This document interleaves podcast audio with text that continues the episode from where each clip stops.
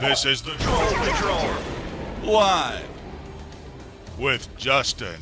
Freaking. I just took rape out. I just took rape out.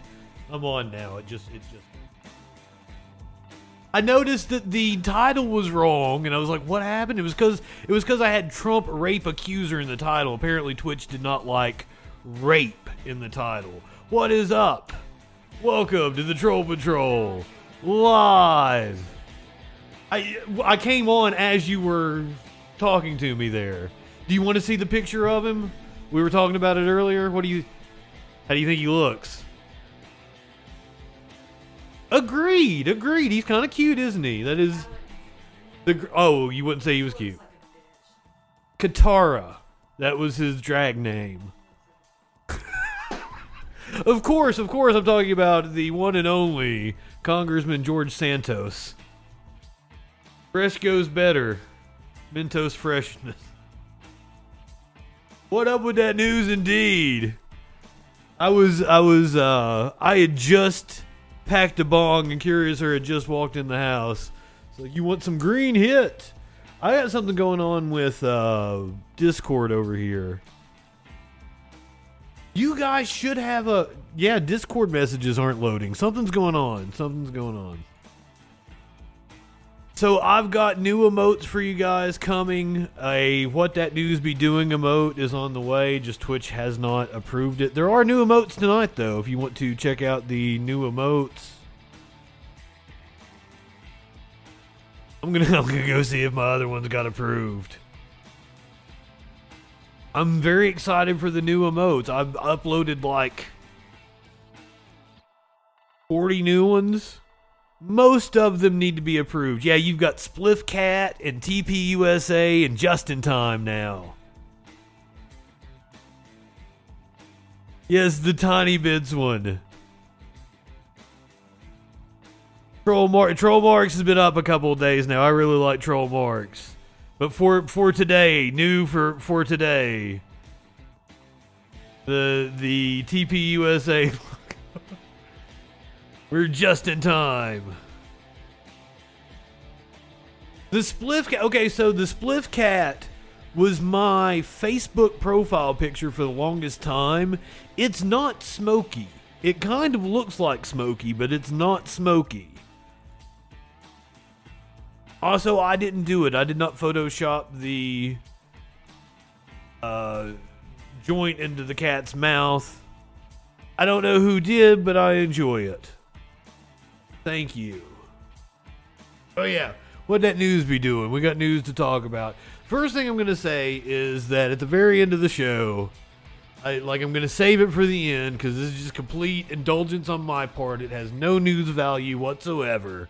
But I'm gonna make sure you guys get a a comprehensive news rundown before we do it. Before we do brain rot, basically.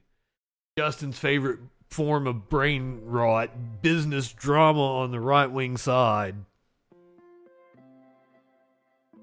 We watched the clip of Steven Crowder bitching about what I assumed was a multi-million dollar contract. I I was was figuring two, three million a year would have been what uh, Steven Crowder was negotiating. Apparently, we now know that the company was the Daily Wire. It was Ben Shapiro's outfit. Jeremy Boring, the CEO, has put out an hour long fucking video and apparently, Steven Crowder's contract was worth $50 million over four years. What is that? 12 million a year? 12.5? That's like more than like I want to say Stephen Colbert makes. I want to say Stephen Colbert is in the 7 8 million a year. I might be wrong on that. That's insane money. It's a, a, lot of professional sports ball players. I believe that Roman Reigns is on like a four or five million dollar a year contract. The tribal chief isn't making that kind of money. Now I would say Roman probably makes ten or eleven with with merchandise and everything, but I'd say his contract is probably for four or five mil a year. That's just outlandish. And Steven Crowder had the audacity to complain about the terms of that contract and say that it was unfair. Buddy, for $50 million, they have bought and sold you. They can do whatever they want with you, man. I pay me 50 million. I'll, I'll probably say whatever you want me to say. There's no alert on Discord, Warlord, because apparently Discord's broke. I'm looking at my Discord right now, and it says everything's failed to load. I, it, it might just be localized to the U.S. then. Apparently, Twitch was down earlier in the UK, didn't you say? David Crosby dying apparently brought your Twitch back to life. You know David Crosby died? I think I heard he was an asshole though, so is that good? Oh, okay. Lenny, good evening. Was David Crosby an asshole? Does anybody know? It must be a U.S. thing then, Warlord, because uh, mine mine is completely down right now. I saw you you messaged me. I saw I have. Oh, is do we have video? Yeah, I don't think we have video though. This is just a press release. I was able to find out that it is indeed uh, Judicial Watch where Trump is giving a speech, but I don't know that we have video. I looked to see if Right Side Broadcasting was going to be going on. Uh, I looked to see if Trump's personal Rumble and BitChute were on, and no. So if you if you can find a feed for the Judicial Watch Trump speech, we'll totally cut to that. In terms of Trump news, uh, I got a couple different stories for you here on Trump news. One of them was that he apparently was shown a picture of his rape accuser, E. Jean Carroll, during a deposition back in November, and thought she was his wife, Marla Maples. So remember now, his defense was that uh, E. Jean Carroll wasn't his type, and he, he couldn't possibly rape her because she she wasn't uh, pretty enough for him. So um, in a deposition, he confused her with his ex-wife, Tiffany's mom. Tiffany's mom. Apparently, Trump is losing evangelicals. He went on with CBN to talk about it. George Santos uh, was a, was apparently known as the Great Katara, as a drag queen. That's I I would like to go one day without talking about this motherfucker. Unfortunately, he just outlandish things just keep coming out. Uh, I've now heard that he went by a different name than the Anthony DeVolder or the George Santos. Oh, yeah. Some some Jewish name. He he said he was some Jewish name because it was easier to scam Jewish people. This was uh, as he was running a charity to help puppies, but apparently it was a scam and he never actually helped puppies.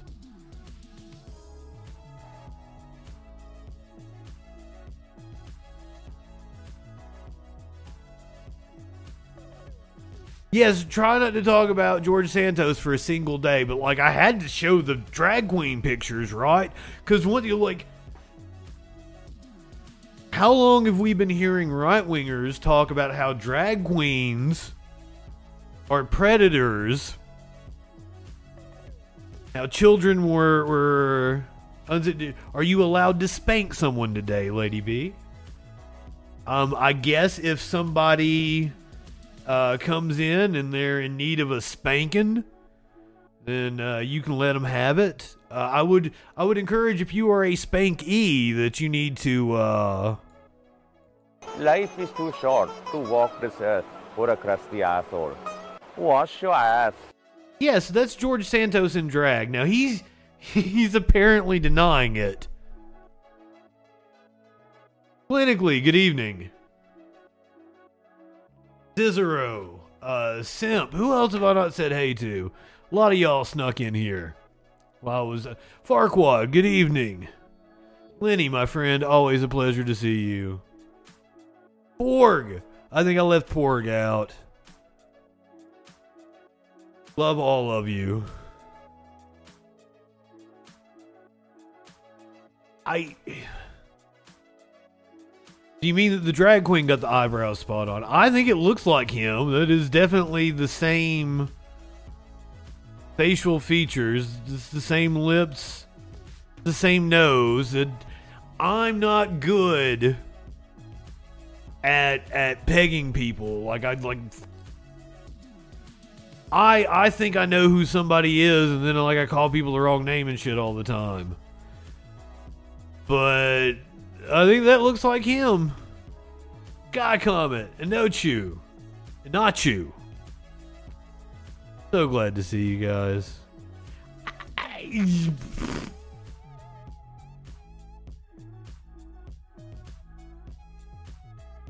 I thought he looked better as a drag queen.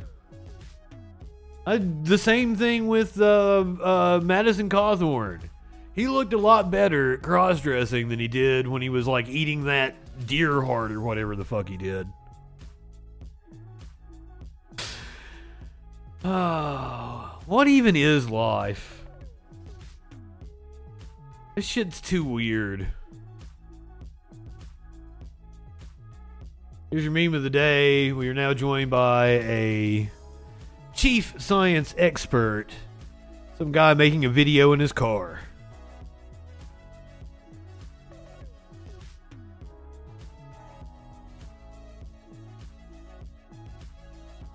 And they are driving. They're not just they're not stopped. They're driving while they're making the video. What else are we talking about tonight? We're going to talk about some strikes. I'm going to show you that France knows how to fucking strike. They know how to protest.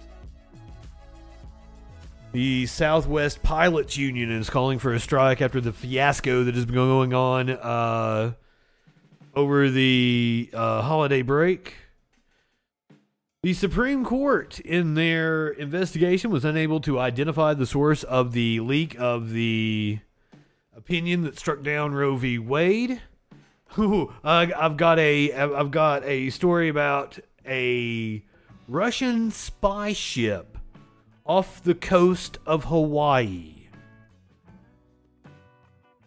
The Prime Minister of New Zealand has resigned. Apparently, it's kind of shocking. Don't really know what's going on in New Zealand politics.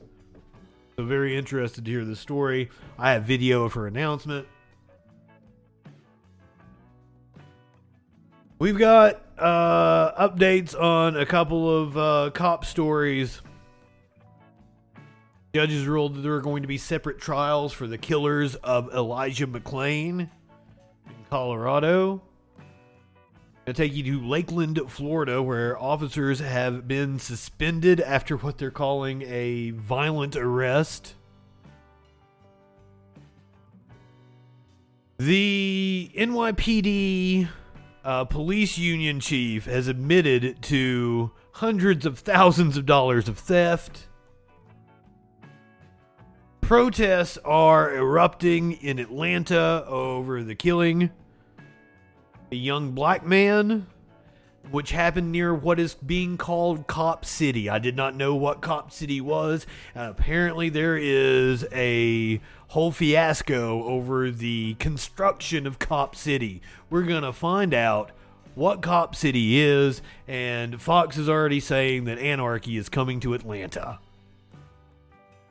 Illinois man was arrested in St. Louis after he shot someone who was trying to steal his car. Charges are going to be brought against Alec Baldwin for his shooting on the set of a movie. And of course, at the end of the show, we're going to talk about the Steven Crowder contract fiasco. The Daily Wire has responded to Steven Crowder's video that we watched Tuesday night, I think it was. where he bitched about the terms of his multi million dollar contract. Where they said if he got demonetized on any of the social media platforms that they would dock his pay, which kind of makes sense. If you are costing them money by not playing by the rules of YouTube, why wouldn't they dock your pay? They they are going to have to hustle to see a return on a fifty million dollar investment. I still can't believe that. That's what we be talking about tonight on the Troll Patrol live. But I guess starting off uh, the night with the top story, we have officially hit the debt limit. We knew it was coming, and it has happened. It Says it can no longer legally borrow to pay the debts Congress has already incurred and is asking lawmakers to raise the debt ceiling. Secretary Janet Yellen sent Congress a letter explaining some of the extraordinary measures the department is taking to prevent the U.S. from defaulting on debt, including shifting money between accounts and putting a temporary hold on some federal employee retirement payments and health funds for retired postal workers. That gives Congress until June 5th to raise the ceiling. Why wouldn't we sit down now? So they're going to fuck workers set over budget, in order to give a them to path June Get us to a balanced budget. House Republicans, especially those who demanded concessions to elect Kevin McCarthy Speaker, say they want spending cuts before they'll agree to raise the debt limit. Democrats say some things are non negotiable. There can be spending cuts. Uh, let's talk about them, but never on Social Security, Medicare. Even the back and forth. Medicaid, can you throw that one in too? Can you not fuck poor people over? Just go back to 2011, the last time we had a big impasse. The stock market went down by 14% over four weeks. The bond market went berserk and borrowing costs increased. We were looking at job losses, and it did take time to recover. CBS News business analyst Jill Schlesinger says the battle over the debt ceiling could push the economy into recession. We're already slowing down. They may be hoping for that. Pandemic recovery. This is not the moment to have a fight like this. House Speaker McCarthy and President Biden have yet to discuss their differences on raising the debt limit. Nicole D'Antonio, CBS. They've yet to discuss their differences on something that happened today. Today, we have already hit the debt limit. Holy shit. Apparently, Marjorie Taylor Greene was mocked for uh, her response on a bill to raise the debt limit. I'm going to I'm going to go easy on her on this one because uh, this this is just uh, getting pedantic on what she said. Sorry, I thought I was already playing it. to make it to Joe Biden's desk to be signed. And we want to make sure that we have things in there that we have to have. I, for one, will not sign a clean uh, bill raising the debt the debt limit. Yeah, she just misspoke. I misspeak all the time. When you're constantly speaking in public, you're going to flub up some things. Apparently, people are mocking her for that because she doesn't sign a bill, but she did say in the clip, send it to President Biden to be signed. She does somewhat know how the process works. Going to send something to the Senate um, to make it to Joe Biden's desk to be signed, and we want to make sure that we have. She may mean I'm not going have to sign on. will not sign a clean uh, bill raising the debt the debt limit. Going to send something to the So Senate. making fun of her just for fucking that up isn't um that's not a W. Many social media users retweeting or replying to the post pointed out the Greene had no authority to sign a bill. This honestly has no business being a Newsweek article. I was I was just going to point out the absurdity, not actually dunk on MTG. I'll give her I'll give her a pass on this one. She's dumb, but not for that. She probably just meant that she was going to sign on, that you couldn't get her to sign on to raising the debt limit. Let me show you how I wish people in the U.S. would react to politicians acting like this. France strikes 1 million protest against Macron's rise in retirement age.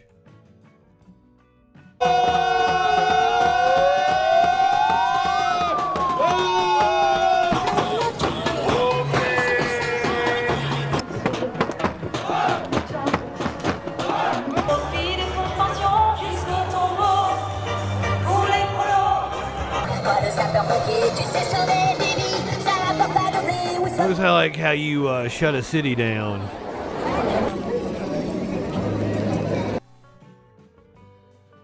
I wish there was more of that in the U.S. More than a million people have joined a day of protests and strikes, according to France's Interior Ministry, against plans to push back the age of retirement from 62 to 64. It's 67 in the U.S. President Emmanuel Macron called the reforms just and responsible, but they are facing a make or break moment. The strike severely disrupted public transport, and many schools were closed. Protests took place across France. Uh, I'm going to fuck up the names of these cities. Uh, Surfer McGritty, good evening. Protests took place across France in Nantes, Lyon, uh, Badrou, uh, Marseille, and uh, Toulouse. I totally fucked that up, and I took I took a couple years of French.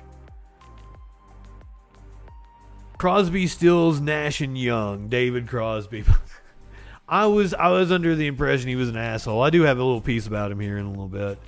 The head of the big G or a CGT union, uh, Felipe Martinez, put the total number of protesters at beyond 2 million, higher than the government's 1.12 million figure. They said 400,000 people had joined the biggest march uh, from Pla- uh, Place de la République in Paris. I totally fucked that up. Buoyed by their success, the unions called another day of action, or called for another day of action on the 31st of January. You want to see more video? More footage of the protests in France? You have a, uh, a Trollotov uh, emote now if you are subbed.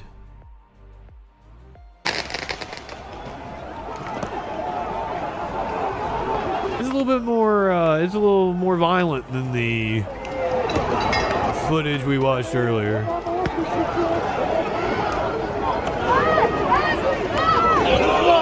The police in France get a little heavy-handed as well.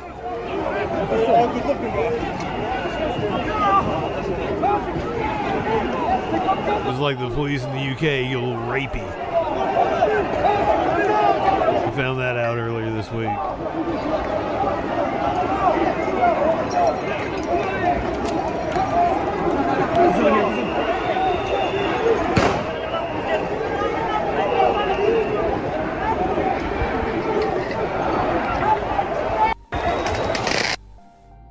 Got a whole thread. Oh, that'll give me some copyright.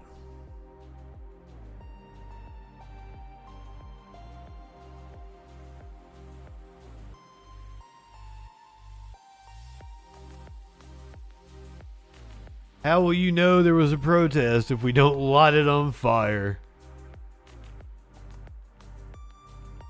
So I really wanted to show the extent of what is going on. I didn't want to gloss over it. So, you know, I found a whole thread of uh, videos of the protest.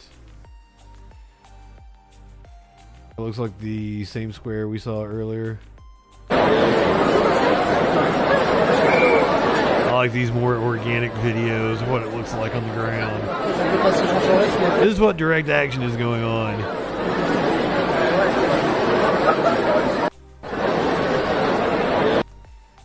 Battle of Possum, uh, France, uh, the French government is wanting to raise the retirement age from 62 to 64, and people are going nuts. Supposedly, I'm getting exposed on TikTok. Oh wait, I'm Wait, did I click on an Andrew Tate video somehow? Can't have that. This is police getting violent against the protests.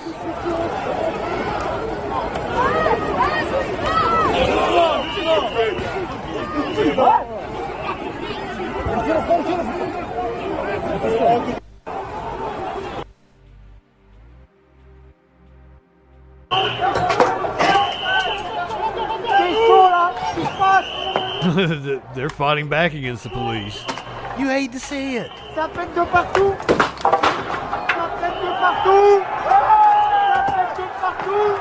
The retirement age in the U.S. is 67. We're getting the raw. We're getting the raw end of the deal, I do believe.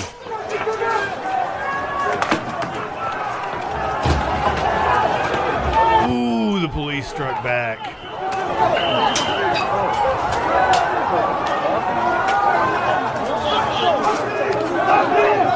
Devil, good evening.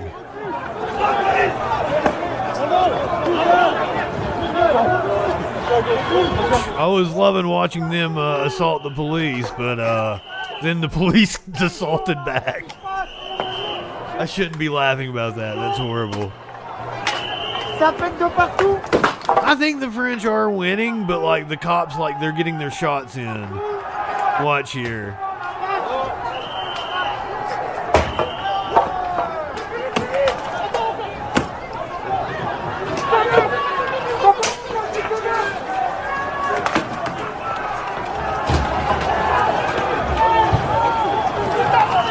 They tried to make an example of that one. Merkin. I don't, I don't know who this we is because I try to take every opportunity that I can to point out that Reagan is probably the number one cause.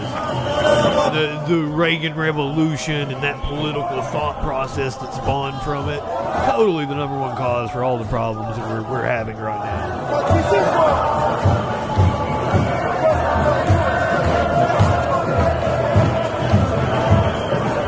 You know what? I need a we need a fuck Reagan emote. That's that's something that needs to be done.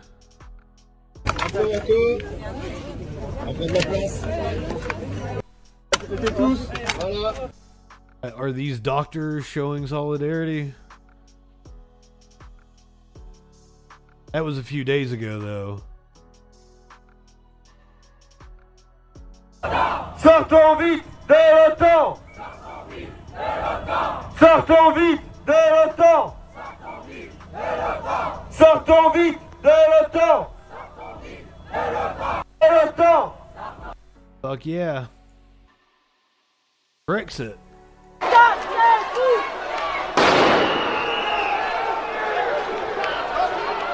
I love that John Hinckley Jr. got out of got out of lockup and is like beloved now. I was following him on my old old Twitter when they took away from me. These are farmers in France from yesterday.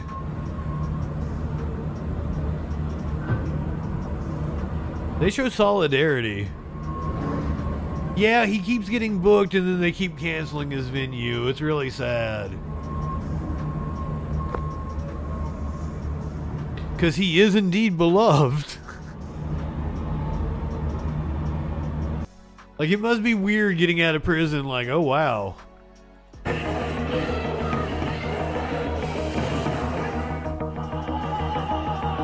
Oh, they put some really dramatic music under this.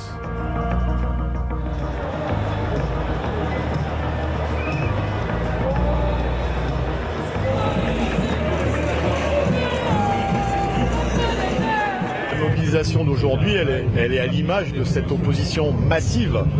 I'm not encouraging protest. I would never do that. 80% de rejet, notamment euh, parmi les plus jeunes. Euh, et donc la mobilisation d'aujourd'hui, elle est à For the l'image most part, I'm pretty des pacifist. citoyens et des citoyennes de ce pays à cette réforme. Sorry, I probably should have been reading the translation for people with the audio version. Forgive me, I was high. Ben, surprise Les raffineurs... Surprise, when refiners stop working, there is no more fuel. Because when a railway workers stop working, there are no more trains. Macron's government says without a reform, the pension system could fall into C'est une deficits. a It is a reform that has been presented in a democratic way, that has been validated, C'est une réforme sur and that is a reform that is fair and responsible. Macron's last attempt at pension reform was in 2019 and was aborted last year. Back then, it prompted uh, the longest strike on the Paris transport network in three decades. The losers are the middle class and the lower middle class, especially the ones Yes. who have started relatively early, who have a full career and still will have to work more, or those who have not the possibility to have a full career because they had interruption and they also are not in employment anymore after the age of 55, 58, and still have to wait longer for the pension to be paid.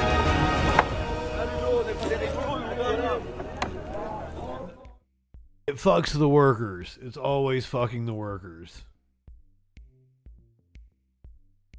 Come back to workers here in the U.S. The Southwest Union uh, for uh, pilots is calling for a strike after the chaos of the holiday season.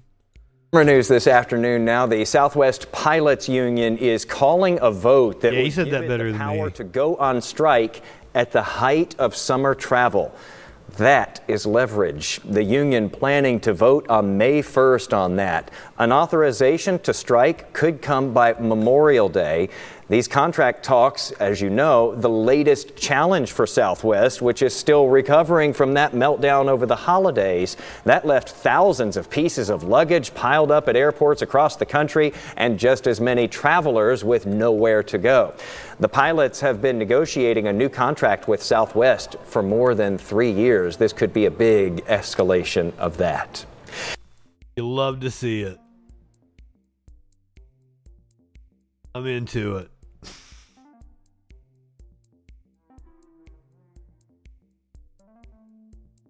Let's go down to New Zealand. Apparently, this was a bit of a shocker.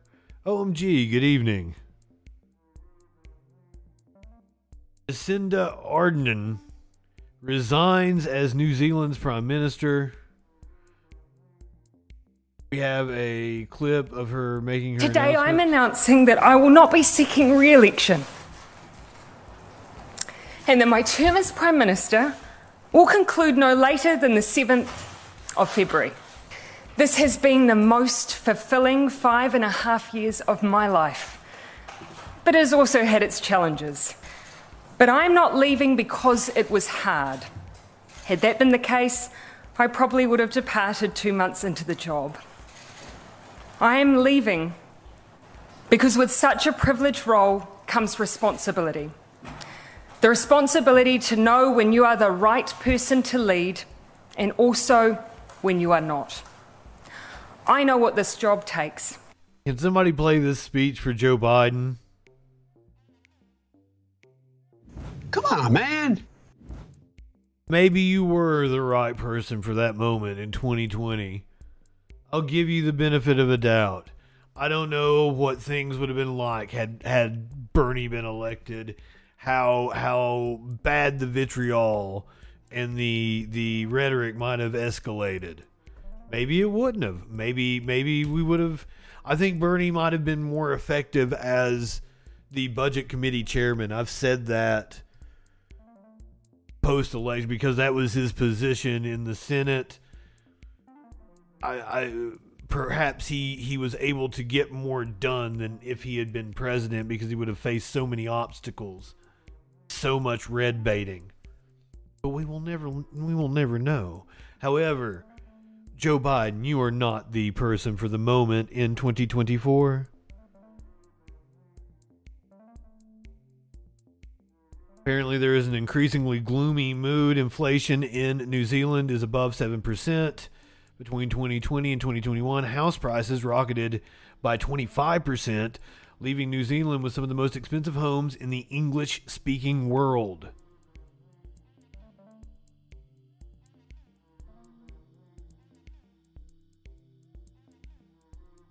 Whoever succeeds Miss Ardern uh, will have an awful lot to do ahead of a general election, which is due to take place on October 14th. The most obvious replacement, Grant Robertson, the deputy prime minister, has already ruled himself out. Continue uh, the continuity continuity. The continuity candidate. I'm not high enough for this shit would therefore be Chris Hipkins, a 44 year old who oversaw New Zealand's pandemic response. This is being argued by Nell Jones, Miss Ardern's former chief of staff. Choice could be made as soon as January 22nd, when a vote will be held among the party's caucus in Parliament. If two thirds of them agree on a new leader, that person will immediately replace Miss Ardern as Prime Minister.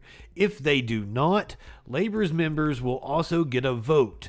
Do not expect the kind of mania that accompanied Miss Ardern's rise. She pulled her party out of the doldrums in 2017 and catapulted it to victory amid a bout of Jacinda mania.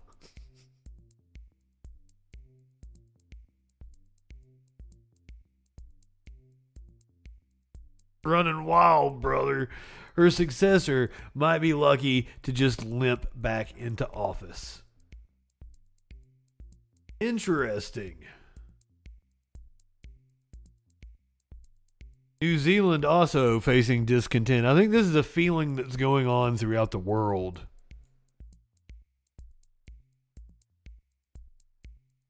All right, so let's go to Hawaii. Where apparently there's a Russian spy ship off the coast. I'm I don't know why this is funny to me, but let's hear what CNN has to say. Coast Guard is tracking a suspected Russian spy ship that has been spotted in international waters off the coast of Hawaii. This Okay. as tensions between Washington and Moscow over Russia's war in Ukraine are ever present. CNN's Oren Liebermann is live at the Pentagon. Oren, what is the Pentagon saying this morning about Looks this really ship so serious. close, uh, given it's off the coast of Hawaii? Kaitlan, it's the Coast Guard that's been tracking this ship for the course of the past several weeks. And as you point out, what's interesting here is the timing, all the tension between the U.S. and Russia, between Washington and Moscow. The Coast Guard says they've been tracking this ship for several weeks now and believe that it is a Russian intelligence gathering ship. In plain language, a spy ship that's been hanging out in international waters off the coast of Hawaii. Coast Guard has been monitoring this with the help of the Defense Department. It's not illegal or in any way uncommon for He's good though. He's good. He's a good broadcaster. other ships and other aircraft to be in international waters or international airspace, gathering intelligence, essentially picking up what they can. Yes, he is supposed to be waters. serious. It's the timing here that makes this interesting. And according to the Coast Guard, the length of the time they've been watching this right off the coast of Hawaii. Kaitlan? And so, how long is that? You know, if it is common for something like this to happen, but have we ever seen it get this close? Before? He feels like a Bill Hader character. Like this is like Bill Hader with some prosthetics on and shit, playing playing some some Pentagon reporter.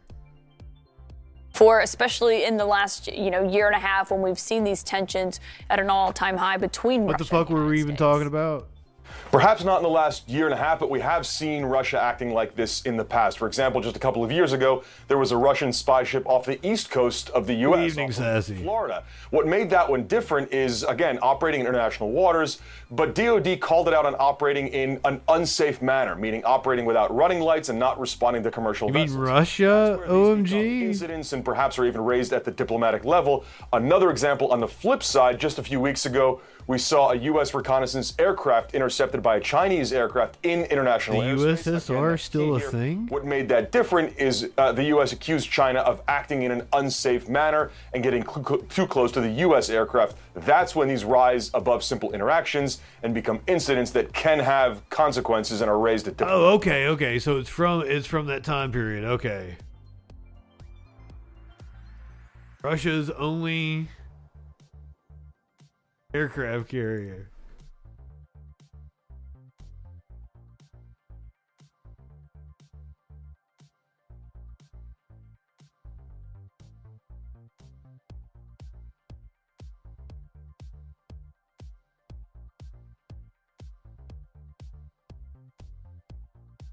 That's not a bad looking aircraft carrier.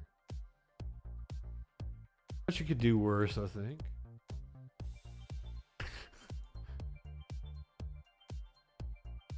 Oh shit, like does it fuck up?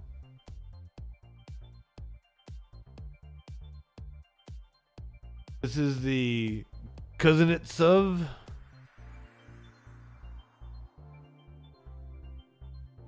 Uh, originally commissioned in the Soviet Navy and was intended to be the lead ship of the two ship Admiral Kuznetsov class. However, its sister ship was still incomplete when the Soviet Union disbanded in 1991. The ship has been out of service and in dry dock for repairs since 2018. The repair process has been hampered by accidents, embezzlements of funds, and other setbacks. In December of 2019, a major fire killed at least one worker in 10. I'm sorry, I'm laughing. Kuznetsov. Thank you, devil.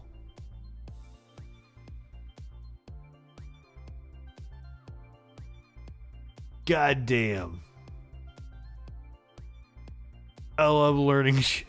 In another mishap, uh, the ship was transferred to a dry dock in at the 35th ship repair plant where it remains.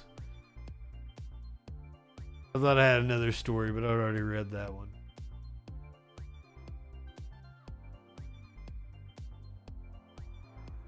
Simp, good evening. We were we were learning about Russia's only aircraft carrier because like apparently they've got a a spy ship off the off the coast of Hawaii they've been tracking.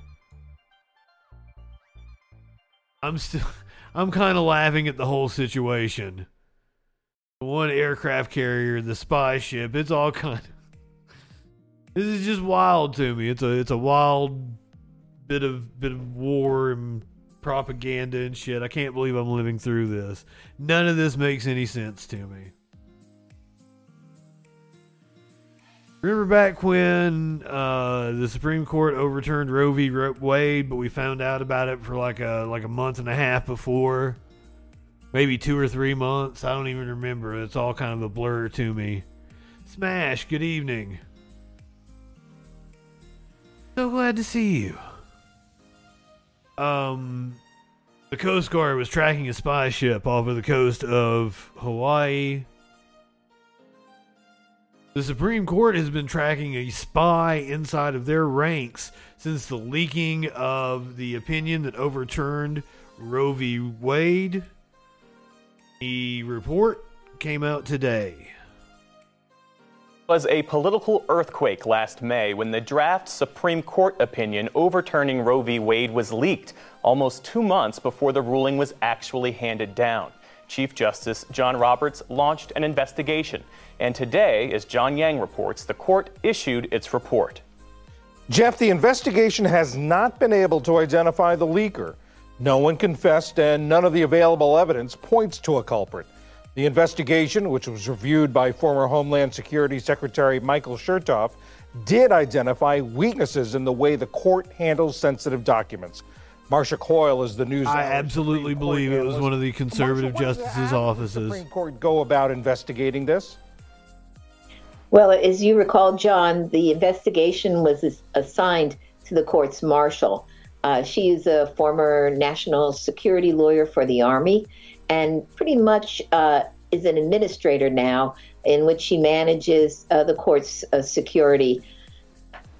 The marshal undertook the investigation, and uh, there were interviews of. Uh, yeah, we've never had no, we've never had any concrete proof, just a lot of speculation. Actually, had access to electronic or hard copies of the draft opinion. These employees were not only interviewed, but they were asked to uh, agree to sworn affidavits about the statements they made to investigators. and as you said uh, at the at the end, they could not show by a preponderance of ev- evidence that any one person was responsible for the leak. And the report said that the pandemic may have actually played a role in this.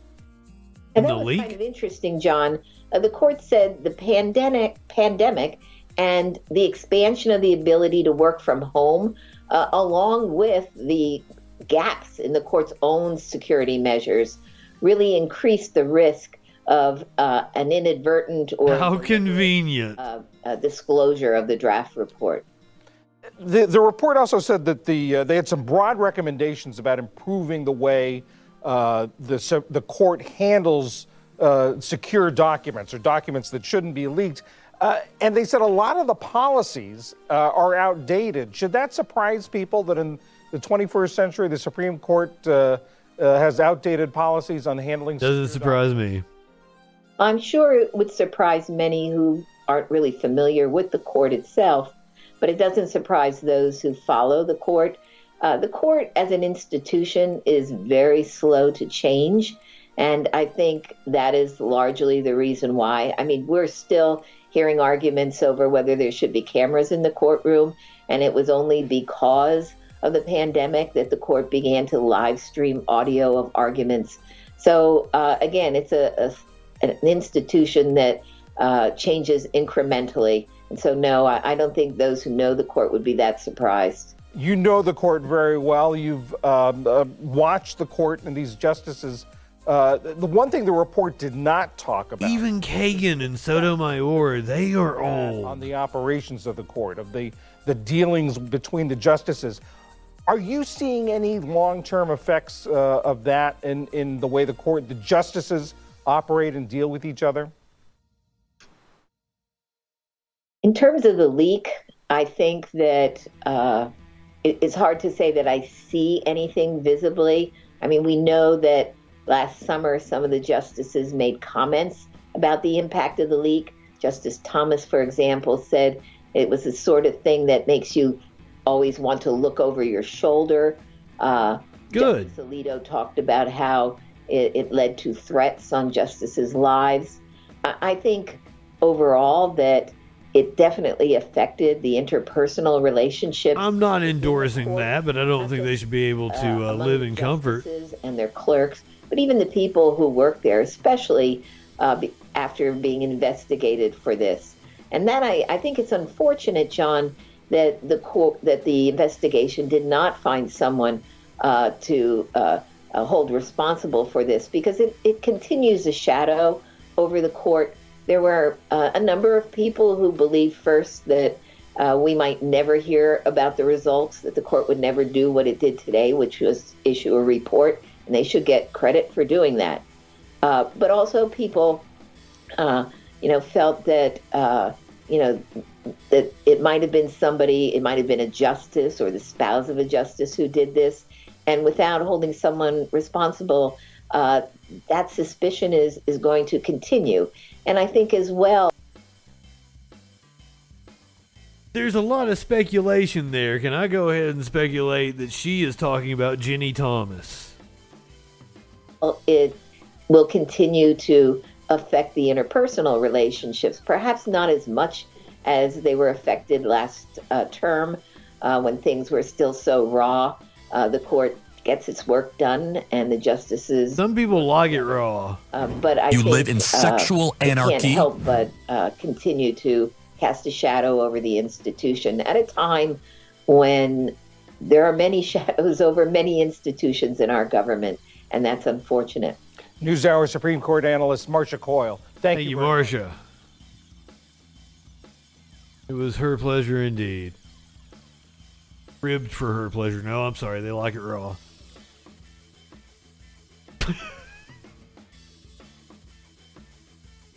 We'll talk about some drag queens.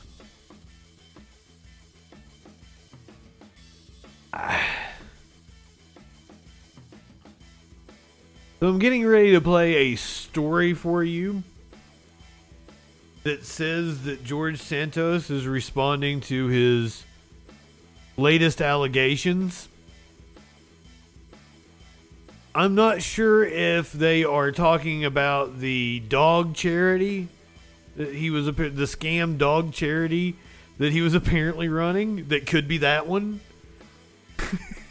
it could be the allegations that he was a Brazilian drag queen named Kitara. I'm pretty sure that's him in the picture. It is apparently his friend that has has gone public with this picture of No, I don't think I want a beer. Thank you though, Curiouser. I probably don't want like uh, I like a I like a uh, I usually like a, a fruity drink, uh, apple cider or something. She likes those uh, tart beers, like stouts and shit. Light one up, tip one back.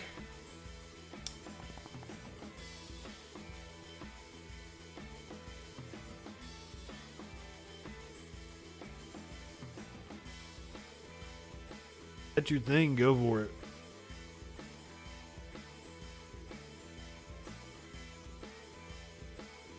Fight zombies.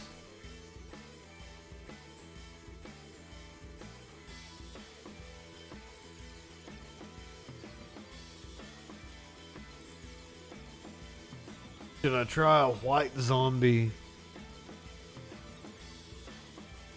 Sound it sounds kind of uh fruity.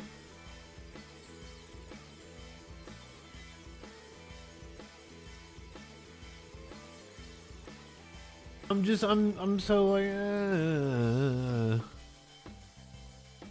drinking's alright. It's just not my buzz of choice. Uh, I like I like it getting high. But anyway, this is uh, George Santos responding to the latest claims against him, which I'm not sure if it's the puppy scam George charity. Santos now responding to multiple new allegations made against multiple. him. Okay, multiple. Even further, he's unfit to remain a member of Congress. Santos says the claims are false. This says Nassau County law. Why not both? If you like both, go for it. His resignation. CBS News' Ania Maldonado brings us the details. The calls for Republican Congressman George Santos to resign aren't ending anytime soon, and it appears the scandals he's involved in aren't either. The media continues to make outrageous claims about my life while I am working to deliver results. I will not be distracted nor phased by this. He lies about every item on his resume, and every day we say it can't get any worse.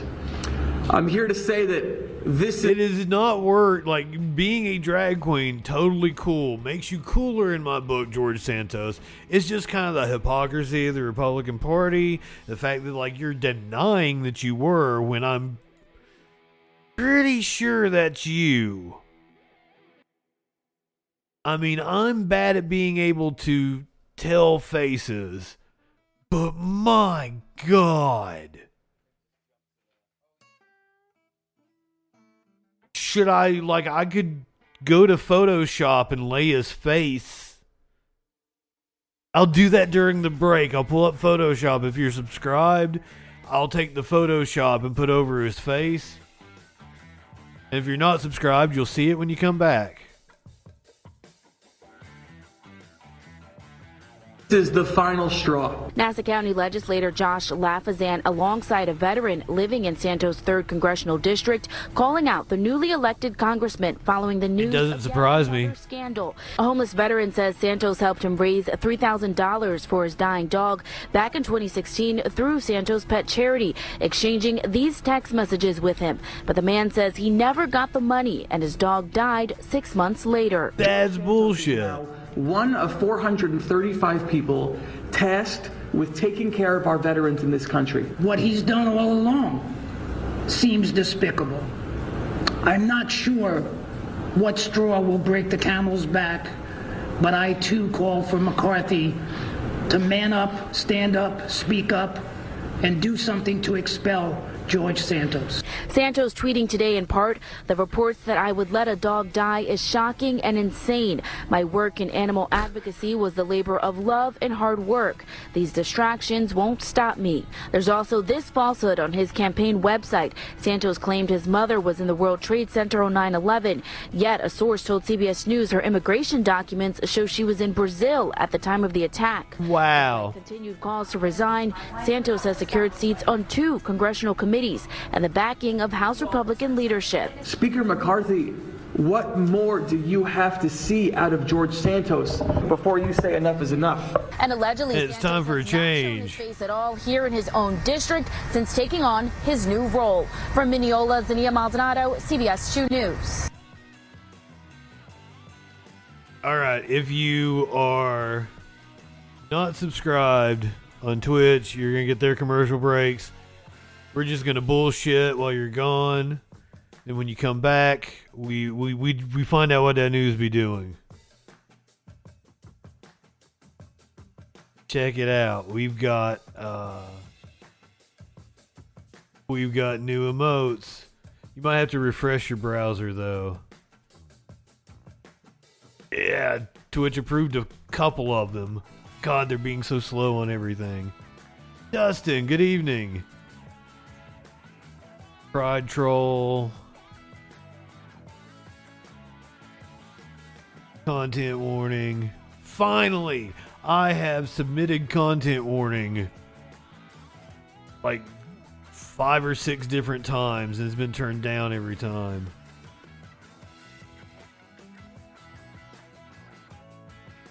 Really pisses me off.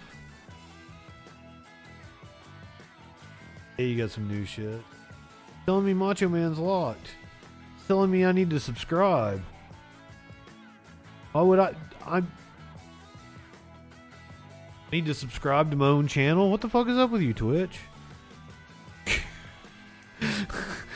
That's wild.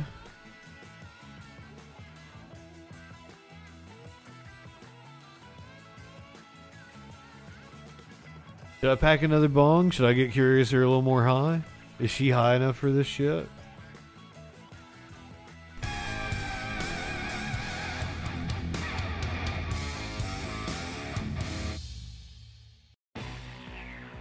I I'd I'd swipe right on Grindr. Is that what you do on Grindr? I don't even know. I haven't been on there in so long. I don't fucking remember. Oh, I was planning on making like a TikTok of it.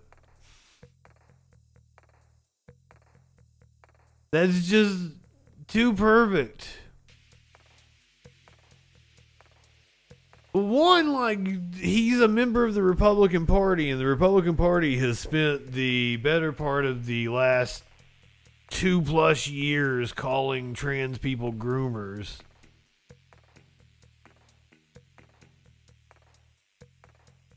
Attacking drag queen story hour and shit like that. So kind of hypocritical. And then the fact that he like he has lied about everything. He said his family fled the Holocaust and that was a lie. Said his mom died from complications from 9/11. That was a lie. Said he went to uh, Baruch College. That was a lie. Said his name was George Santos and apparently that's a lie. And his name was actually Anthony DeVolder. He ran a scam charity that raised money for dying dogs and then ripped a dude off.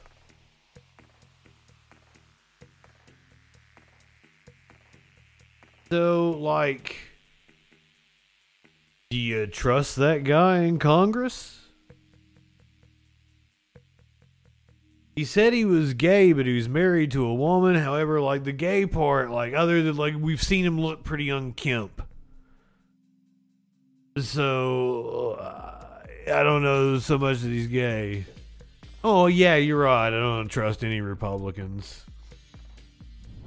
Do you think we're stupid? You think we're fools? Yeah, no, everybody loves you when you're bi.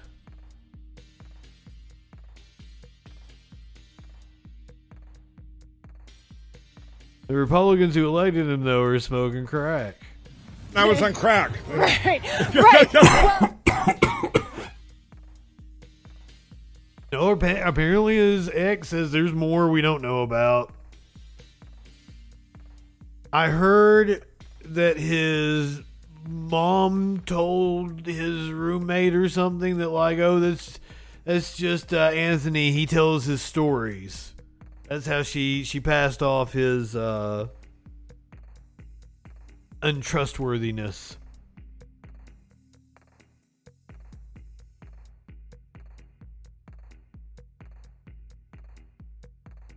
Speaking of untrustworthiness,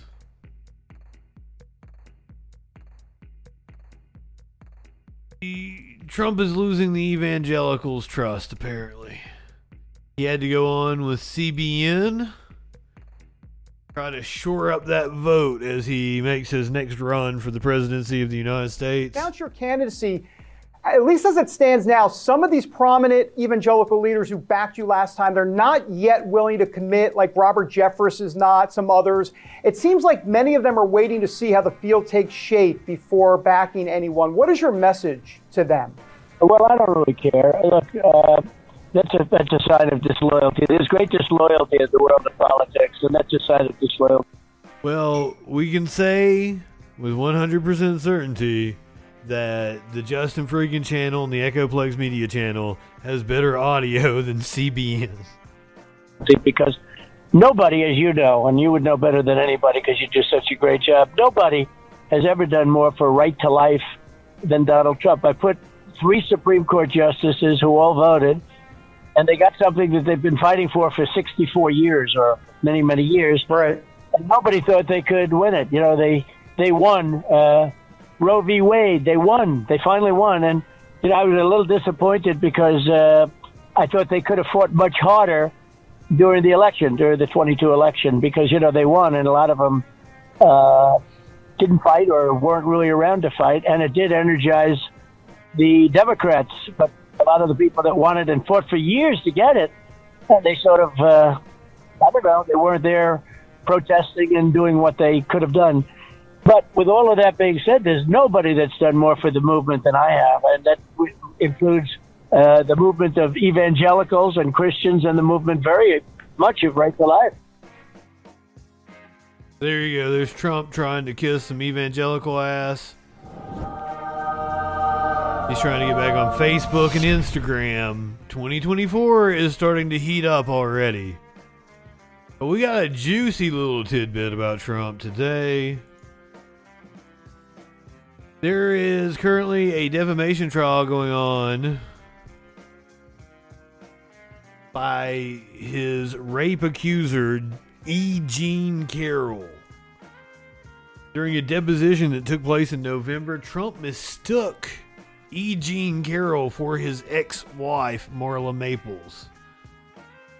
Donald Trump mistook E. Jean Carroll, the writer who accuses him of rape, for his ex wife, Marla Maples, during a deposition in the case last year. Excerpts released in U.S. District Court on Wednesday showed. That's Marla, yeah, Trump said when shown a photograph. That's my wife. The mistake was corrected by a lawyer for the 76 year old former president, but observers say it could undermine Trump's claim that he could not have attacked Carroll because she is not his type. Good evening, Tones. It was not the first release of excerpts from Trump's deposition, which happened in October. Do we actually have the audio? This just links to another article. Man, I would love the audio. Carroll says Trump raped her in a department store changing room in the mid 1990s.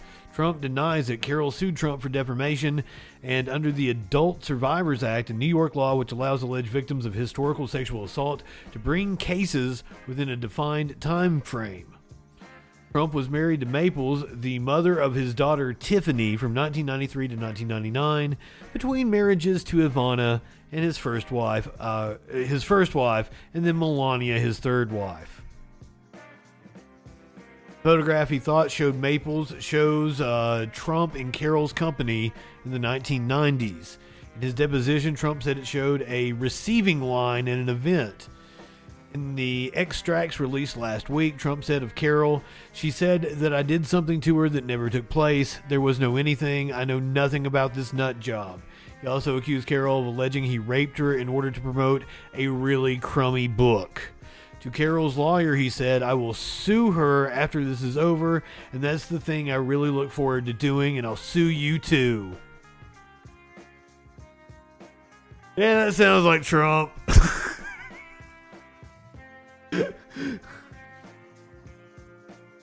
so there you go.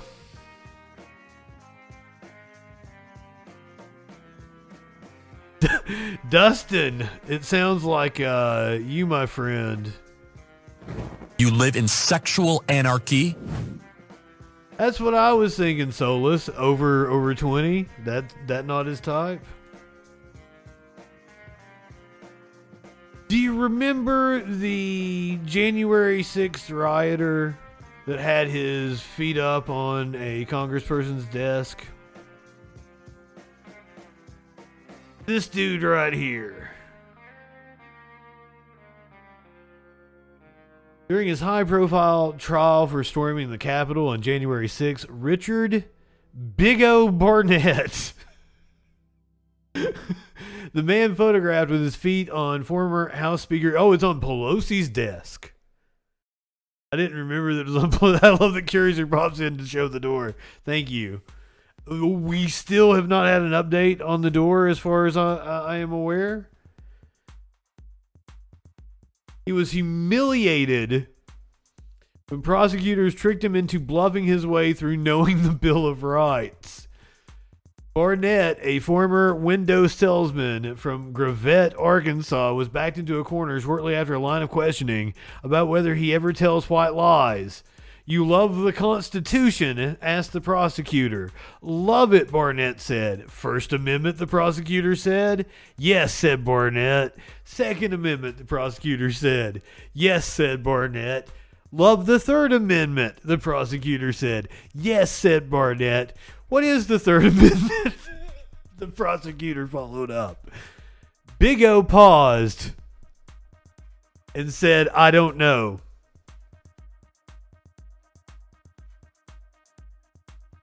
Which tells me if a soldier came to his house and busted down the door, told him he needed to house him, this motherfucker would just let the he would let the soldier in.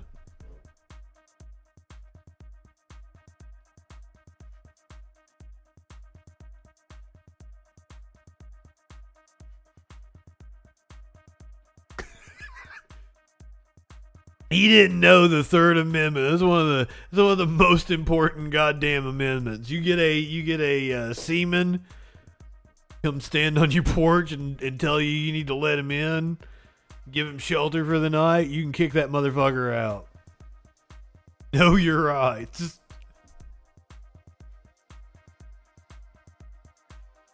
By the way, Barnett is facing eight counts, including felony obstruction. Uh, Tones would like semen on his front porch.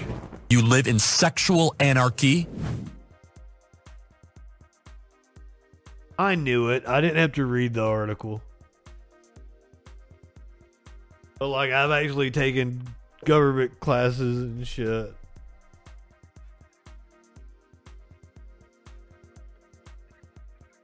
Uh, fuck cancer indeed. Eight counts, including felony obstruction of an official proceeding and entering a restricted building with a dangerous weapon.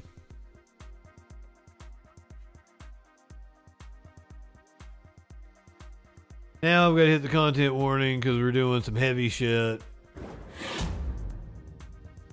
Promise you we'll get back to making fun of dumb fucks shortly. We gotta we gotta do some cop stories. Oh, you know I like criminal justice around here. And got we've got we we've got a situation that may be popping off down in Atlanta. Evan Yeager, twelve thirteen. Good evening. Thank you for being a freaking follower. An Adams County judge ruled today that there will be three Kazakhstan. trials for the five people who stand accused of killing Elijah McClain. McClain, of course, died after police stopped him while he was walking home in August of 2019. Elijah McClain had done nothing wrong. The police officers responded to a call for a suspicious person. One of the officers, Nathan Woodyard, placed McClain in a carotid hold. Later, two paramedics, Jeremy Cooper and Peter Kachiniak, administered ketamine, a powerful sedative to McClain. He lost consciousness and then died a few days later.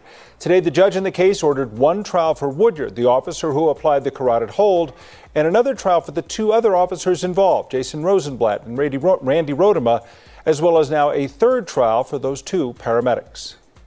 Justice requires that when defendants have antagonistic defenses, they I feel like the paramedics may have been coerced by the cops. Like it would be hard. Like if the cops are being forceful, I could see it being hard to say no. The paramedics should have known better. The clo- the cops absolutely should be charged with murder. Absolutely, Dustin. Uh, the paramedics probably shouldn't, you know, maybe negligent homicide. that is that they'll be accusing one another, that you got to have separate trials. Um, fundamental fairness requires separate trials in situations where one defendant is essentially acting as a fellow prosecutor against the other defendant. Well, all five of those defendants are scheduled for arraignment tomorrow. They are each facing one count of manslaughter and one count of criminally negligent homicide. And four of the five have also been charged with second degree assault. Ketamine's like a horse tranquilizer, isn't it? So they were doing some study at that hospital about like use of like the cops in injunction with the hospital were doing some kind of fucking study. So for some reason the cops were like trying to use it in situations even when it like didn't need to be used just so they could like get the data in order to be able to use it as some kind of law enforcement tool as I understand it. And that poor fucking kid, like, d- did absolutely nothing fucking wrong and got treated like that. And apparently, he, he like he was he was a sweet dude, played music in the band and everything. And the entire time, he was apologizing to the cops, like, "Please, sir, I did nothing wrong. I don't know why you're doing this to me. I'm sorry. I respect you." the whole fucking time. It is it is one of the saddest stories of police abuse I've ever heard in my life. And believe me, I've heard some doozies. We're getting ready to see a couple.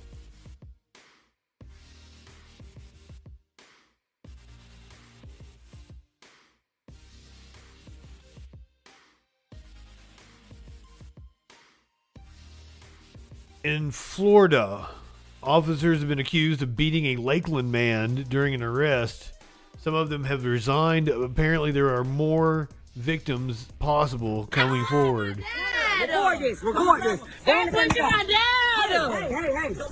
Don't tase him. A month after Anton Glover was tased and punched in his back, on his chest and head, and this cell phone video was posted on social media, Don't put your down in his the Lakeland Police Department has reassigned three officers involved in the incident Detective Dylan Korn, Officer Anton Jefferson, and Officer Jason McCain are now off the street, where they will have little or no contact with the public. They can also no longer do off duty jobs. In a written statement, Lakeland's new police chief says this duty status change should not be interpreted as anything other than a modification in the officer's duty assignments. They're not even suspended. calls it a step, a small one, in the right direction. We are partially relieved that some accountability was taken by having these officers removed from the streets, uh, but now we are now demanding the arrest. we are demanding the arrest. Yeah, that. Not for only the way they handled the Glover incident. The group is outraged with Jefferson and McCain for the force they claim they used to make a number of other arrests. Since the stories have aired, our phones are blowing up and our inboxes are blowing up with people like this. Armani Evans says he was leaving a bar when Jefferson and McCain arrived. During his arrest, he says he was tased, beaten, and roughed up pretty badly. Multiple lacerations and blows to the head, the face, had a tooth knocked out. Timothy Davis Jr. was parked at a bus stop without a seatbelt on. Once again, Jefferson and McCain. I hope they pay for his new teeth. Trying to hide illegal drugs in his mouth. He says it quickly became physical. They just started punching him, beating him. He was telling them they was shaking him, beating him. They finally drug him out the car. So, I mean, drugs, supposed drugs. It begs the question again. How does a seatbelt violation turn into a brutal assault? The answer, according to BLM, It's brutality, police brutality. No excuse for it. I do believe they just stopped shaking him, beating him. They finally drug him out the car. I saw a picture of Grady Judd. It begs the question again. How I believe that's who he uh, is holding up turn back into a there. brutal assault? The answer, according to BLM, I couldn't I couldn't pause it, but I do believe that was Sheriff Grady Judd. We have watched him several times because he is a showboat. There's always a, a, a video of him every couple of days of he's calling some criminal the dumbest criminal that ever lived. He'll take 20 minutes to announce some mundane charges he pressed against somebody. I wouldn't doubt that he has aspirations for a higher office.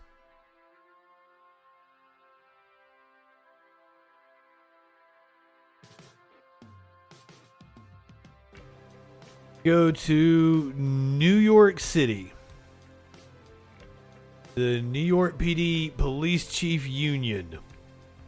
Uh, the former union boss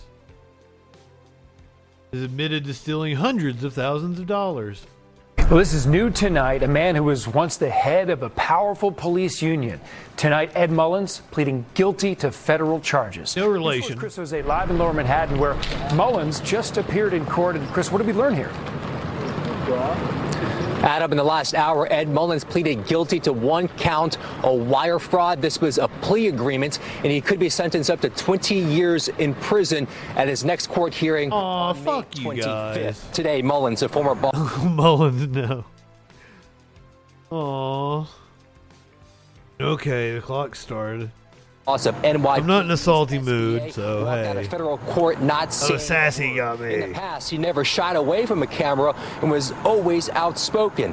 Inside the courtroom, Mullins did speak, admitting to stealing union dues. No, don't rescind it. Lifestyle. Mullins told the judge between 2017 and 2021 he defrauded the union by using his personal credit card to buy meals at high-end restaurants and luxury personal items, including clothes and jewelry, and then submitted false and inflated expense reports. The U.S. attorney said Mullins abused his position. There's a whole overtime scandal, if you don't know, going on with the, the New York Police Department, the NYPD. Like, uh, apparently they just like they're all maxing out as much overtime as they can, uh, getting as many hours as they can, staying over when like they'll they'll uh, go and pick somebody up at the end of their shift just so they've got you know two or three hours of overtime of paperwork afterwards it's real easy for him to go like just to make up some BS charge and take somebody back to the pol- to the police precinct. And then they're all driving uh, sports cars and stuff.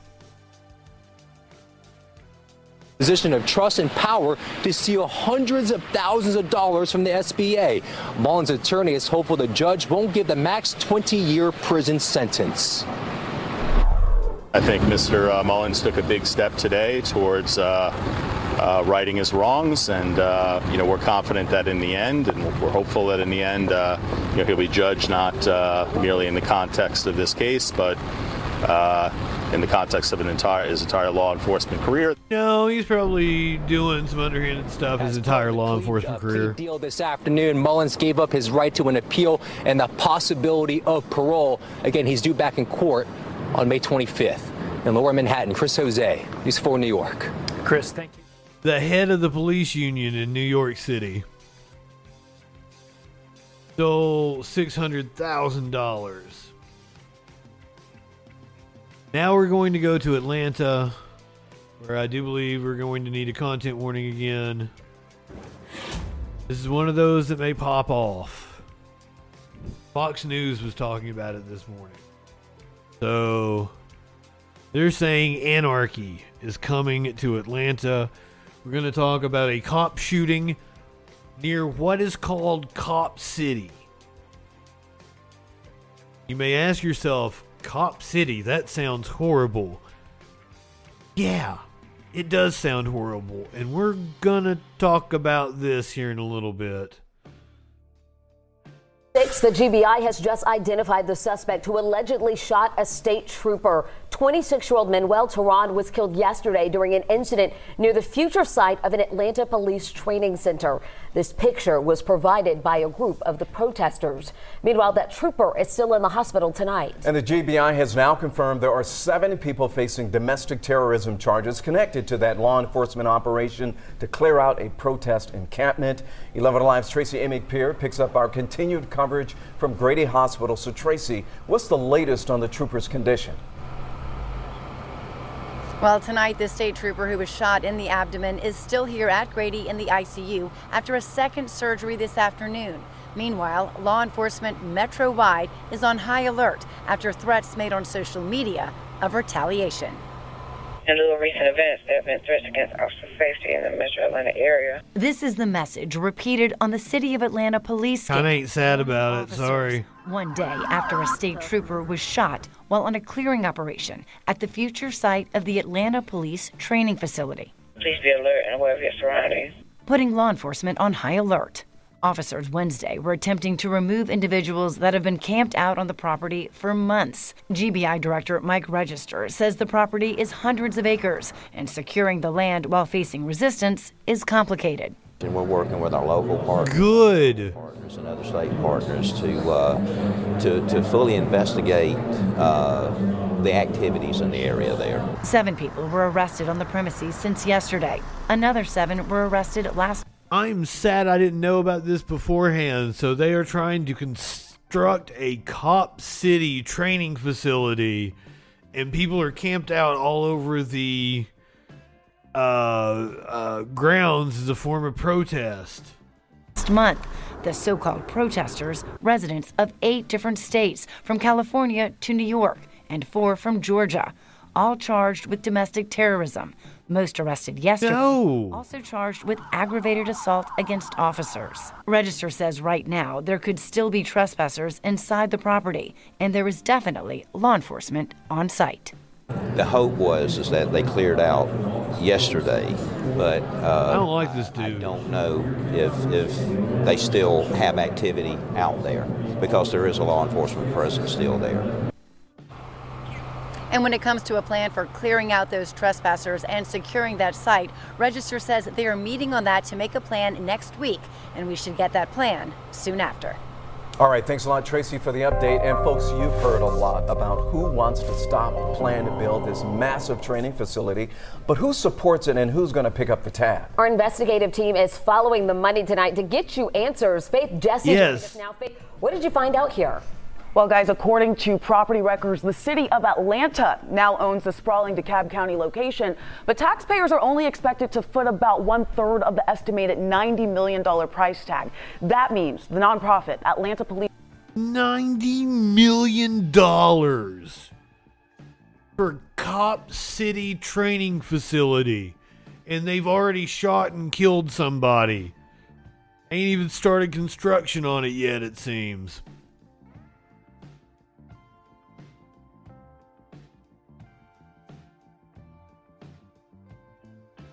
Off to a good start. Police Foundation is working to raise millions for construction. So here's the question Where do they get the funding? The organization says private sector companies fund its projects. And we looked at the tax filings, which show Buddha bean. percent of the money comes from Good private evening. donations. It's board Mr. Balls. executives from nearly all of Atlanta's big name companies. Let's take a look at some of them. Waffle House, you see um, Equifax, Wells Fargo, the Home Depot, Delta, just to name. That's that's who is uh, funding fascist USA over here. it sounds about right. Wells Fargo, Equifax, Wa- Waffle House. Waffle House is like headquartered in Georgia, I do believe. UPS is headquartered in Kentucky, I thought. I may be wrong about that. Coca Cola is definitely headquartered in Atlanta. I thought UPS was Kentucky. They must have a hub, and, and I, Atlanta is the busiest airport in the South. A few. It reads like a who's who of corporate Atlanta, right? Public tax records do lag behind, so it's not yet clear exactly how much money is coming into the foundation from these companies Wow. for this project. But here's what we can tell you. We can tell you that in 2020, the organization had more than $24 million in assets and liabilities. So this is what we do know right now. We're continuing to follow the money for you, digging through the documents to find out just how much these major companies are contributing to this project. All right, Faith, thank you so much. And you can read much more about the arrests in this case, the future of the protest encampment at the site, and the shooting investigation. Just look for this story on 11alive.com. 11alive.com. I'll give them the plug. I wasn't trying to shut them off. Yeah, yeah, Dustin, be mad. Quit wasting your investor money. I have pissed on a Wells Fargo before. It was a date I went on with a girl one time. We pissed on Wells Fargo. Ah, so Fox was talking about this story. So you know it's going to be fun. Uh, do I have to give you a content warning because I'm playing the five two nights in a row? I apologize for that.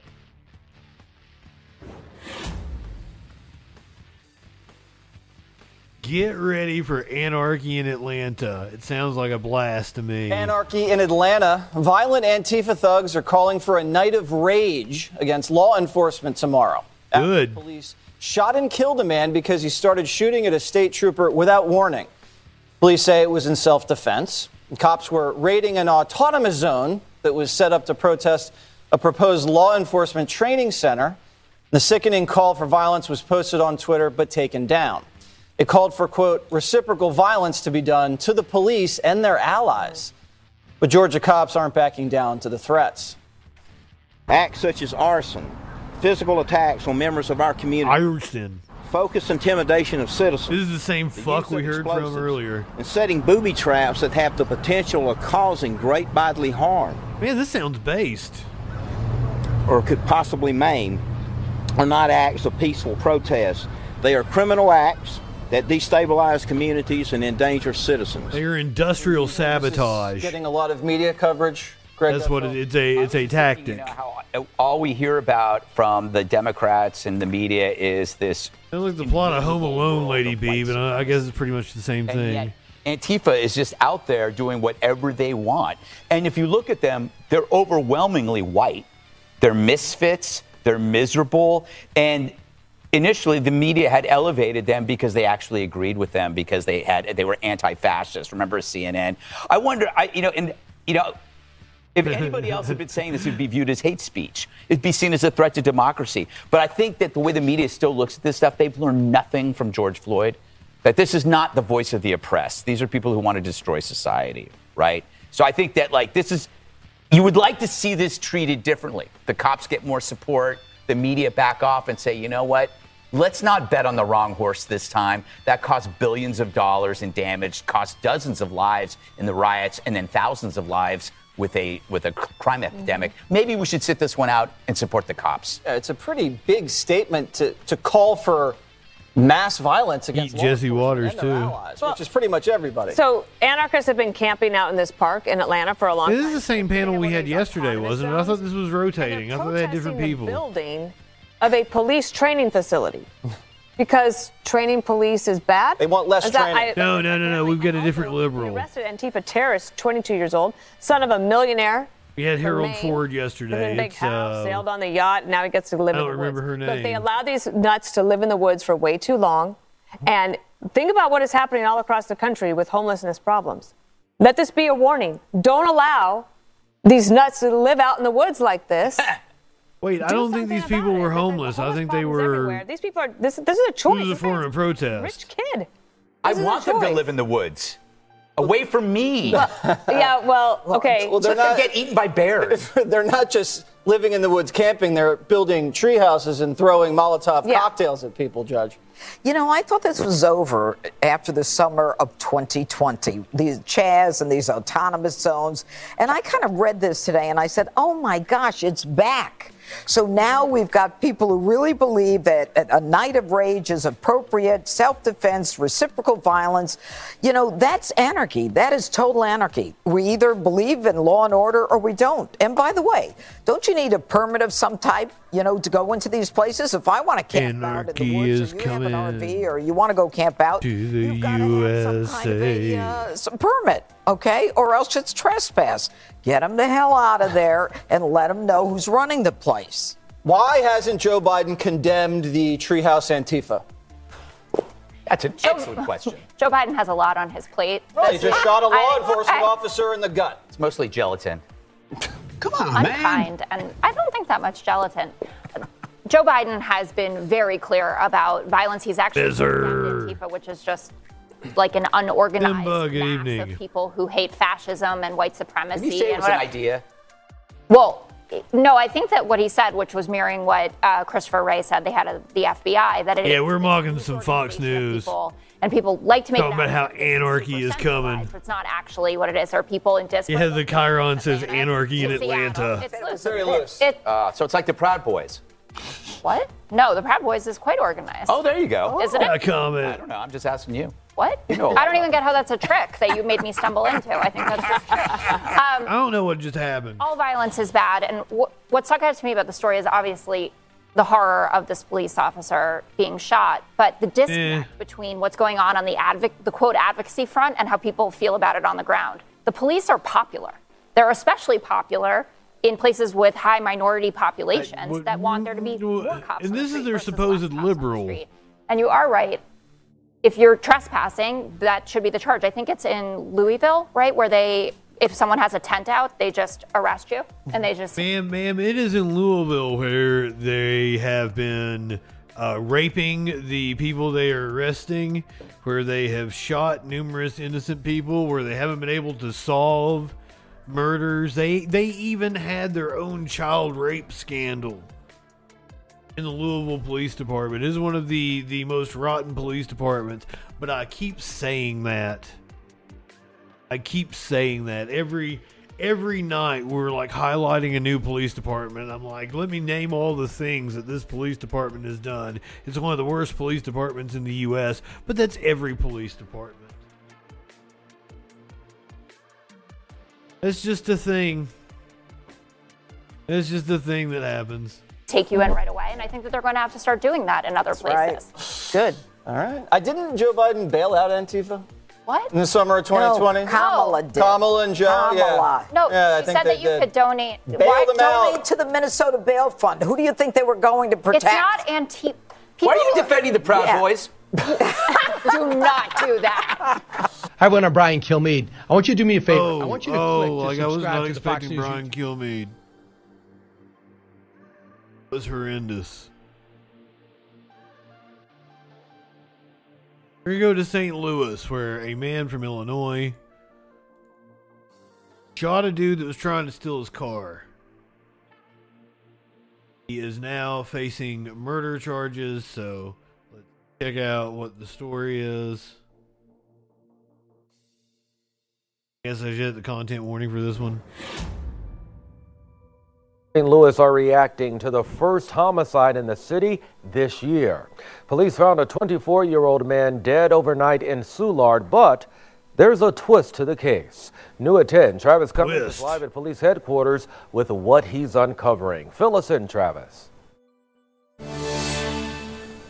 Hey Brent, this afternoon, Alderman Jack Holder told us police informed him the 24 year old man who was killed was trying to steal a car from a gas station, the Conoco gas station on Gravois Avenue. I talked to some folks at that very gas station today, filling up, who say it's not a good way to start out the year.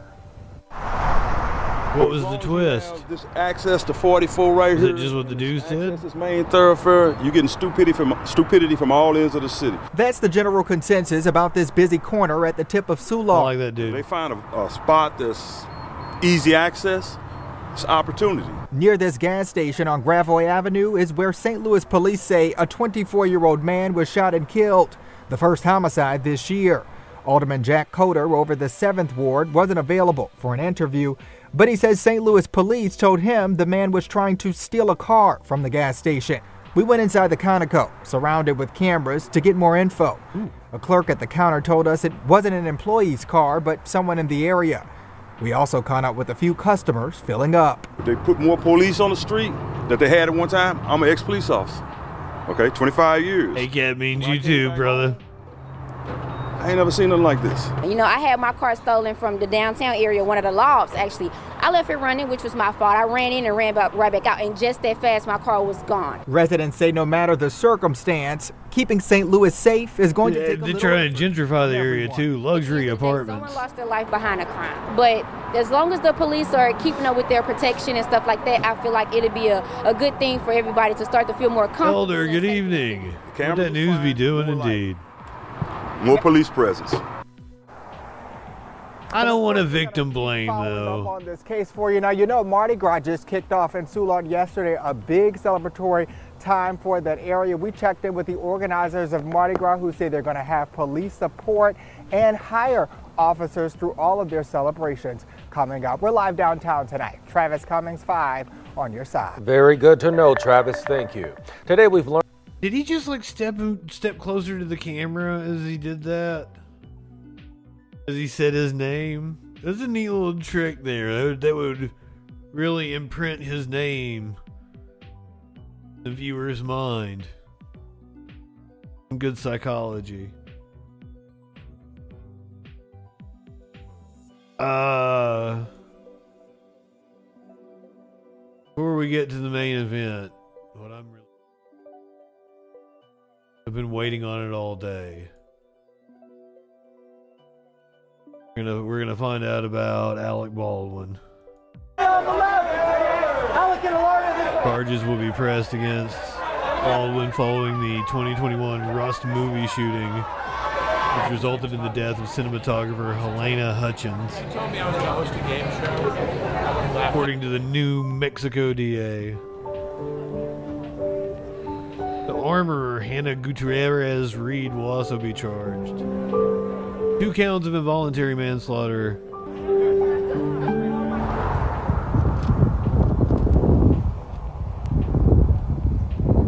No charges in the non fatal shooting of the director, which I didn't even know happened.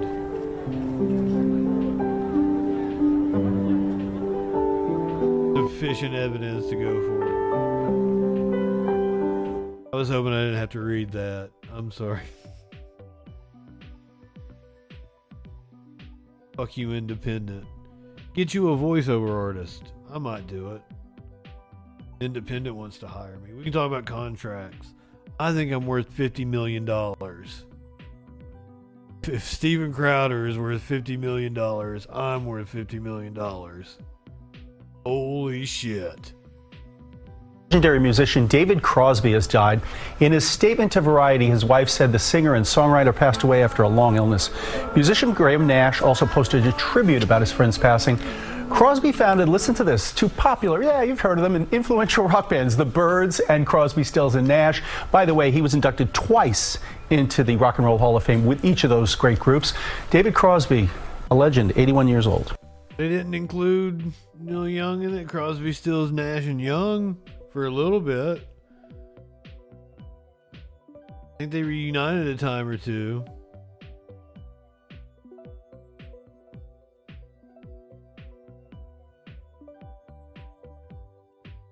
All right, so do you guys know about the LIV? We're gonna do a little sports. We're gonna do a little sports. Come up on the commercial break. And then we're gonna we're gonna hear the Daily Wire's response to Steven Crowder.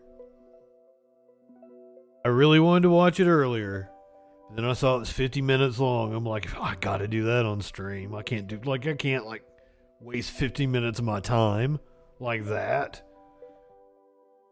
Has to be productive. That's good reaction content. But I really wanted to know what their response was. But that's just that's a guilty pleasure on my part. And if you want to tune out, if you came for the news, you want to find out what that news be doing. You don't care about that. You can you can tune out. I, I won't be offended. We'll watch the Daily Wire's response to Steven Crowder. This is the last real story story I've got. LIV's golf's Patrick Reed has threatened CNN's Jake Tapper and Bob Costas with a $450 million lawsuit. This is the golf league that is funded by the Saudis. The Saudis might also be purchasing WWE. Maybe one of the top contenders to purchase the WWE.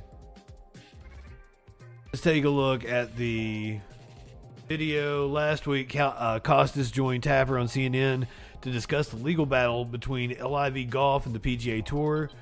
During the segment, Tapper apparently accused LIV Golf of being used by Saudi Arabia to sports wash their government's known human rights abuses. Seems like a perfectly fair critique. Saudi Arabia, known human rights abuser.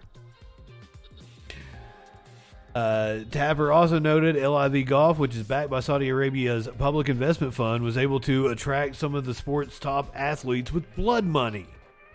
Also, also, a fair assessment. Oh, it's CNN. Hold on. The NN don't work on that browser. Don't like my Google Chrome.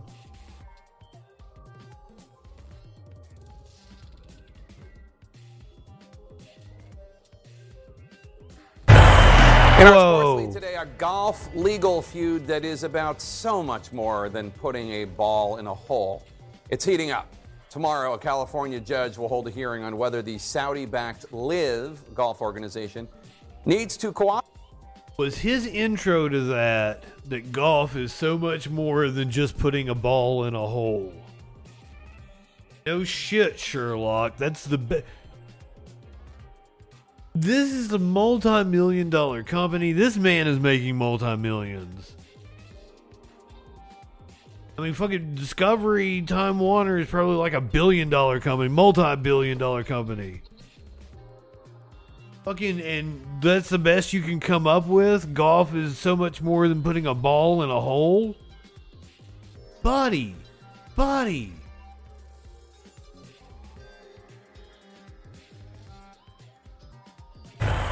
In our sports lead today, a golf legal feud that is about so much more than putting a ball in a hole. It's heating up. Tomorrow, a California judge will hold a hearing on whether the Saudi backed LIV golf organization needs to cooperate in the legal fight they and their players picked with the PGA Tour. Saudi Arabia has been trying to use LIV to gain greater Western and worldwide acceptance despite Saudi Arabia's record of human rights abuses. And LIV and its Saudi backers now find themselves in a legal war that involves the Saudi government, 9 11 families, and many of the top names in golf. As you may recall, LIV Golf was founded in 2021, backed by the Saudi Sovereign Wealth Fund, which is estimated to be worth more than $600 billion. Last year, LIV, with that money, snagged several top PGA players to come on board. I really don't like They this whole Saudi Phil thing. Mickelson and Dustin Johnson and Bryson DeChambeau and Brooks Koepka. The Human Rights Challenge Saudis did this by offering these players quite a bit of money. A lot of money. Blood money? Sure, maybe. A lot of it. The former number one golfer in the world, Dustin Johnson, I- made around $74 million in PGA. Right wingers love to saber rattle about China. after turning pro Saudi Arabia is the one that worries me more. pay him Far more. $125 million just for a four year contract. Phil Mickelson was reportedly offered $200 million to take the jump to LIV. That's more than double what he had made in total throughout his entire 30 year career. Now, of course, this new golf organization threatening the fame and popularity of the PGA Tour can't afford to offer this cash And they have a PR incentive because, of course, Saudi Arabia has a horrifying human rights record, including severe medieval restrictions on girls and women, repression of the LGBTQ community, a country whose elites had ties to Al Qaeda, the terrorist organization responsible for 9 11. Okay, I'm gonna let you in on a little secret, Tadpole. The. CIA ordered the I like killing of. Washington Post journalist and U.S. resident Jamal Khashoggi in 2018. Not only do I know how to play golf, I play like PGA games on, Saudi on PlayStation. Last year, LIV Golf held at least seven events, two of them at Trump properties, one at Trump National Golf Club in Bedminster, New Jersey. The team championship was at the Trump National Doral in Florida. To Donald Trump relax and was kick back and play a with game of Georgia golf. Congresswoman Marjorie Taylor Greene at the LIV tournament at his Bedminster hotel. Around that same time, Trump on his Truth Social website urged golfers to, quote, take the money from the Saudis and not stay loyal to the PGA. As this was happening, the PGA started I think the name is cool. It's sad that such a horrid person is associated where the with it. legal trouble started. Trump. That's a cool fucking name. 11 golfers from LIV sued the PGA, challenging those restrictions. LIV then joined onto that lawsuit, arguing antitrust violations, asserting that the PGA had essentially a monopoly on golf. I didn't know all this. They do have a monopoly on golf. Saying that LIV had, quote, tortuously interfered with its contracts with golfers. The trial to hash all this out is set for January of next year, 2024. But that gets us to where we are now. Investors with Thank you, Live Jay Tapper. are arguing to the judge that they should not have to cooperate with the rules of discovery. The Kingdom of Saudi Arabia and its Public Investment Fund, or PIF, they're claiming they should not have to play a role in this at all, that they're not directly involved in Liv's day to day operations. But the PGA says that claim is false. PGA is saying the Saudis want to use the American justice system to fight the PGA without abiding by the American justice system rules of discovery. We should note another recent development dealing with the PR firm that the PGA hired to deal with this, a firm it's called Clout. Clout also represents a group of 9 11 families. And now LIV, the Saudis, are trying to force Clout through a subpoena to turn over information about its relationship to those 9 11 family organizations. Wow. That's right, the Saudis suing a PR firm that represents 9 11 families, believe it or not. LIV trying to determine whether the PGA is using connections to the 9 11 families to protest LIV, they say, which those families did at several tournaments last year, including at Trump's Bedminster Hotel. Those same families have for years, of course, been suing Saudi Yeah, Arabia. this is accusing wild. of involvement in the 9 11. I knew nothing about any of this. the kingdom has hidden from the public. That's a charge the Saudis, of course, deny. Joining us now to talk about it all, CNN contributor, sportscaster Bob Costas. Hell yeah, Bob Costas. He's cool as fuck. Example of what you and I have talked about sports washing, the Saudi government trying to gain acceptance throughout the world using its flashy new golf organization while continuing to commit these Yeah. horrifying human rights abuses. True, and all the details that you just laid out, accurate as they are, are so dizzying they almost made my earpiece pop out. So I apologize for the spaghetti strand hanging over my shoulder. I can't quite figure that out. Yeah, the whole idea of sports washing is one we've talked about, and we should stipulate. Many U.S. companies, including some who are sponsors of the PGA, have business relationships with Saudi Arabia. And the United States and sports leagues in the United States are deeply invested in China. But that doesn't change the fact that these individual golfers had a choice to make. It wasn't as if they'd be on a breadline if they stayed with the PGA. They had a choice to make. What they did is not by any means illegal in accepting the money, but to many people it's unseemly given all the background which you just laid out. And while it's on the USOC for putting two Olympics in Beijing, another in Sochi, and it's on FIFA for putting a World Cup in Qatar, those athletes, if they're Olympians or soccer players, have no choice. Which most certainly was responsible for 9 11. Had a choice. Former President Trump has hosted two LIV events at his own Mm-hmm. properties, uh, subjecting him to a lot of criticism from 9 11 families. What do you make of it? Well, first of all, uh, we'll see what happens in the future. And if LIV Golf develops some kind of following, golf fans don't really seem to care about the outcomes of the events, but they've only had seven or eight. But in the first year, it's also a MAGA tour as well as a LIV Golf tour. including the former president, with his usual sensitivity and grace, thumbing his nose at the 9 11 families. Some 700 of those who perished on 9 11 2001 were from New Jersey, some of them in the immediate Bedminster area.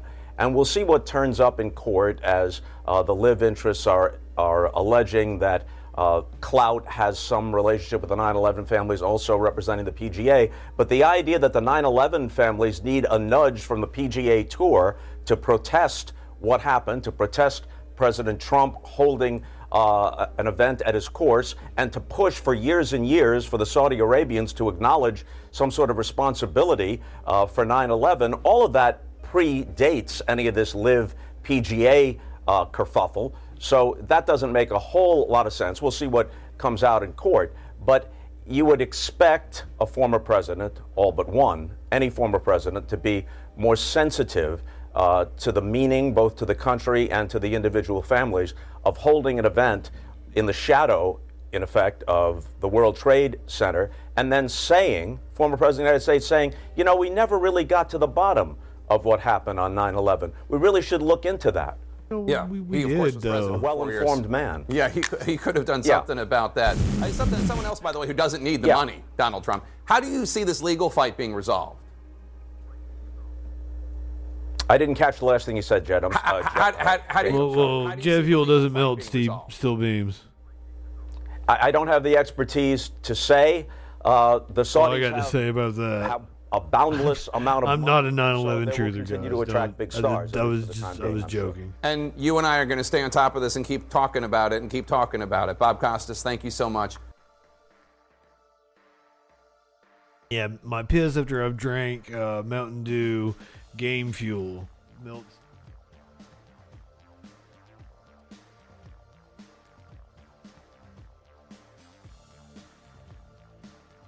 Okay, uh, if you are not subbed, you're to get some commercial break. And then we're to come back and we're to do the Daily Wire thing. They've responded to Steven Crowder. We watched it Tuesday night. Steven Crowder bitched about the contract he was offered.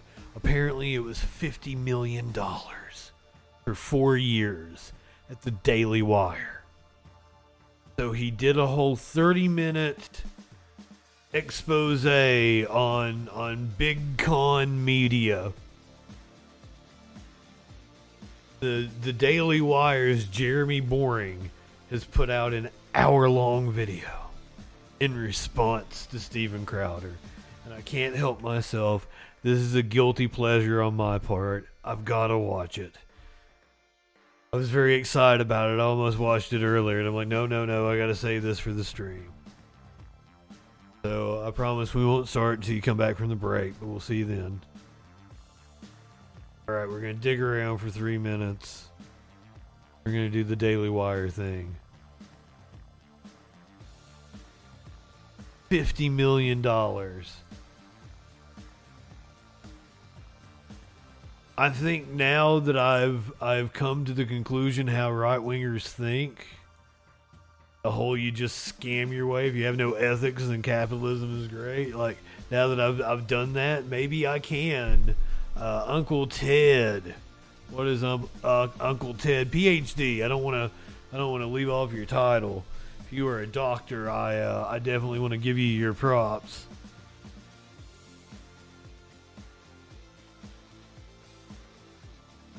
Now that I've gotten into the mind of a right winger, maybe I can go and cash out and get that fifty million. Even Crowder got offered fifty million dollars. That's absurd. And I did. I've still yet to hear from Steven Crowder. I most certainly emailed Steven Crowder. Wednesday at 5 a.m. A leftist uh, who wants to join you. Watch your clip tonight on stream, and I would love to join your cause. I'm currently on my second strike on YouTube for absurd reasons. Also had me banned through the election, which hurt my channel growth when I was on a roll. I was on a roll over uh, doing all the debates and shit. So I, I even I even clipped a short segment of the like it's a thirty minute long bit he did. I guess you could call it a bit. Yeah, yeah, Uncle Uncle Ted. I that's exactly right.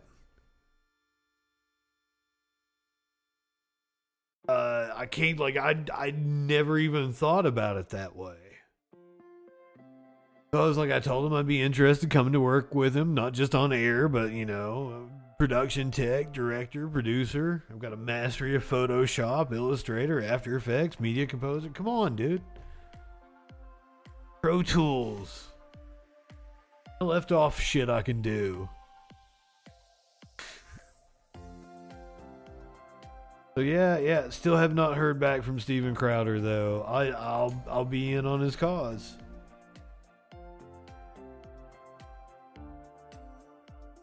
I want to see if he actually believes in free speech and he'll he'll run a company like I think he is learning the meaning of a worker cooperative. Maybe if you don't tell him it's socialism and you just explain it's a worker cooperative, that's what you're trying to do. It's a really good idea. And then then once we're a couple years into it, like, hey Steven, you know you've been doing a socialism?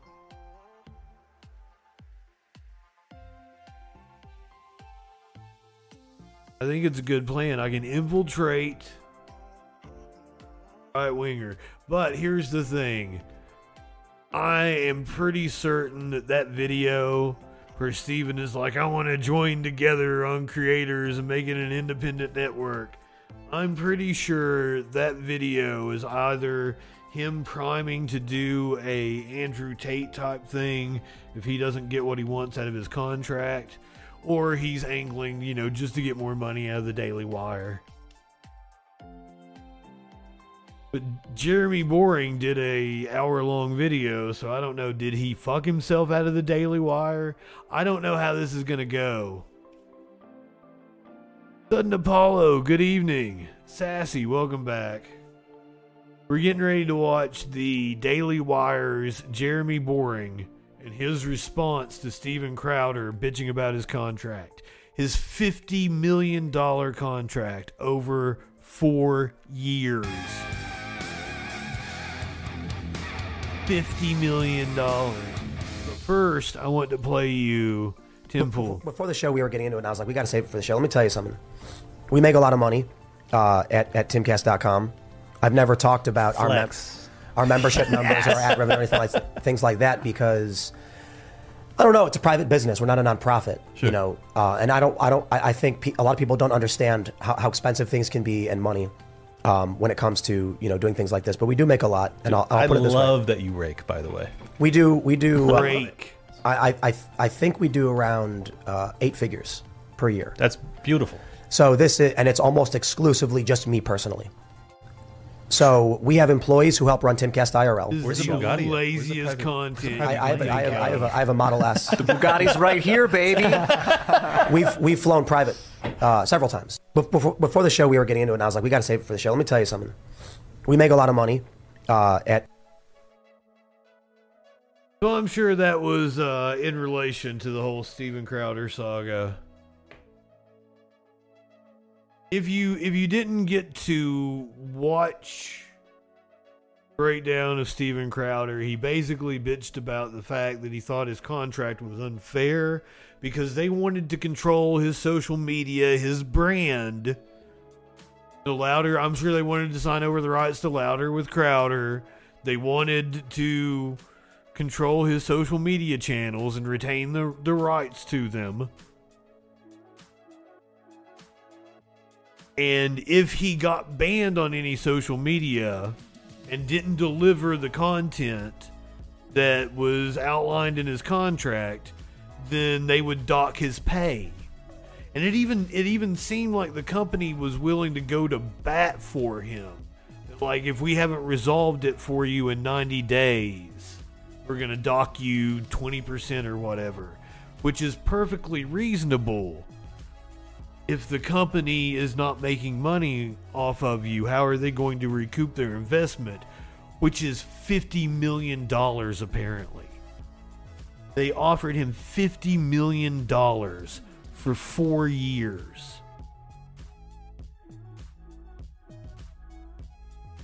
And Jeremy Boring made an hour long video uh, in response to Steven Crowder probably angling for a better contract. That's probably what we saw. It seemed like he was having a come to Jesus moment with the ills of capitalism, but instead he's probably just angling for another what, 5 million, was 60 million over 4 years. This is what Jeremy Boring, the CEO of the Daily Wire, had to say in response. And I'm just assuming it has to be them, right? He wouldn't make a 52 minute and 20 second video about Steven Crowder's contract if it wasn't him offering that contract. Our friend Steven Crowder has launched a new initiative called Stop Big Con. And in the video announcing the launch of the project, he talked about leaving the blaze and all the different offers that he fielded from other conservative organizations and what he thought were the real problems with those offers. And that's led a lot of people to speculate about whether or not the Daily Wire is one of the people I'm who not made high the enough offer, for this particular, we shit. the ones who made the offer uh, that he put up on the screen and talked about um, at length. And the answer is yes, that offer did come from the Daily Wire. Uh, I'm not trying to hide that fact. I'm not ashamed of that fact. In fact, I think it's a very good offer. Um, but I think there's a lot of sort of misconceptions about the nature of the offer, the nature of the points. I think Stephen misunderstood a lot of the points. And so the way we do here at the Daily Wire, we're just going to be incredibly transparent. You know that we wow. like to have our members be a part of Basically called Stephen Steven Crowder live stupid. stream all of our company town halls, for example. We just find that you know sunlight sometimes is is the best disinfectant. And so, with that in mind, I'm going to talk to you a little bit about uh, how we came to be in conversations with Stephen, um, how those conversations ended, and and walk you just line by line through what the actual document that we sent over to him, a non-binding uh, term sheet, what it actually said and why. First do, thing you should I do know believe is that uh, this is the end of their relationship. I'm really miserable to be making this video. Stephen's been my friend for uh, 10 years. I think he's maybe the most talented person working in the conservative uh, media space. He's, he's one of the top entertainers in the country, politics notwithstanding, a great uh, comic voice. And uh, I find it really God. tragic that we're having this kind of a conversation. Um, but it's also very important, I think, that, that we talk about it, uh, in particular because I know a lot of people who are fans of the Daily Wire were really offended by the things that Stephen said in the video, and they're concerned that maybe we're doing the wrong thing. And I think that by the time we finish this video, you'll understand what we were thinking with our uh, with our term sheet and how we operate as a business a little bit. You are a communications company, and you wanted to be in couldn't get your point since the day across. I met him. Uh, in ben and I tried to do shorter some than even 50 movie minutes? deals with Stephen before there was uh, CRTV and before there was uh, a Daily Wire. For that entire time, we've talked at length at various times about getting together and doing things. Of course, for most of that time, he's been under contract, first at CRTV and then at the Blaze. So we weren't able to. And you know, from time to time during the years, we would uh, get together and daydream a little bit about would there be a future for us to work together at the other end of that deal. We got word that Stephen uh, was finishing up his time at the Blaze and was interested in having a conversation with us. And so we reached out to his agent and we said, listen, we'd, we'd love to have a conversation. It's not every day that a monster talent like Stephen comes on the market. Uh, it'd be Monster talent. businessman if we didn't engage in a conversation with him. We weren't sure at that time if there was a deal to be had. I mean, for one thing, we're friends with uh, Glenn, we're friends with Tyler, we're friends with all the guys at the Blaze. We didn't, we weren't sure that we wanted to commit to making an offer to Steven. And you know, Steven's an expensive talent. I mean, he's been in the business a long time. He has an enormous fan base, and we knew that it would take a lot of doing to get him over to the Daily Wire. This at the same time that we're investing very heavily in kids entertainment Mox, content, good evening. Uh, making you know real television content, streaming uh, scripted fiction like the Pendragon Cycle and Atlas Shrugged and other projects that we've taken on. Would we have the resources? We weren't sure, but again, you have to have the conversation, and we were happy to have it. So we reach out to the agent and we say that we say, you know, we'd like to have a conversation with Stephen, kind of get into the details of you know what's he looking for, what's he looking for financially, what's he looking ter- for in terms of structure, uh, what would make his life better, what would make him happy. You know, he's, he's got this opportunity now to have a next chapter. What's he want that next chapter to be? Uh, and Stephen's agent candidly just wasn't interested in any aspect of that conversation. He only wanted to know about the money. He said, you know, we're not going to have a conversation. We're not going to have some abstract talk. We're going to send us an offer. Tell us how much money you're willing to pay. And he gave us an indication of what the minimum number would have to be in order to even have a discussion with Stephen. And it's a big number.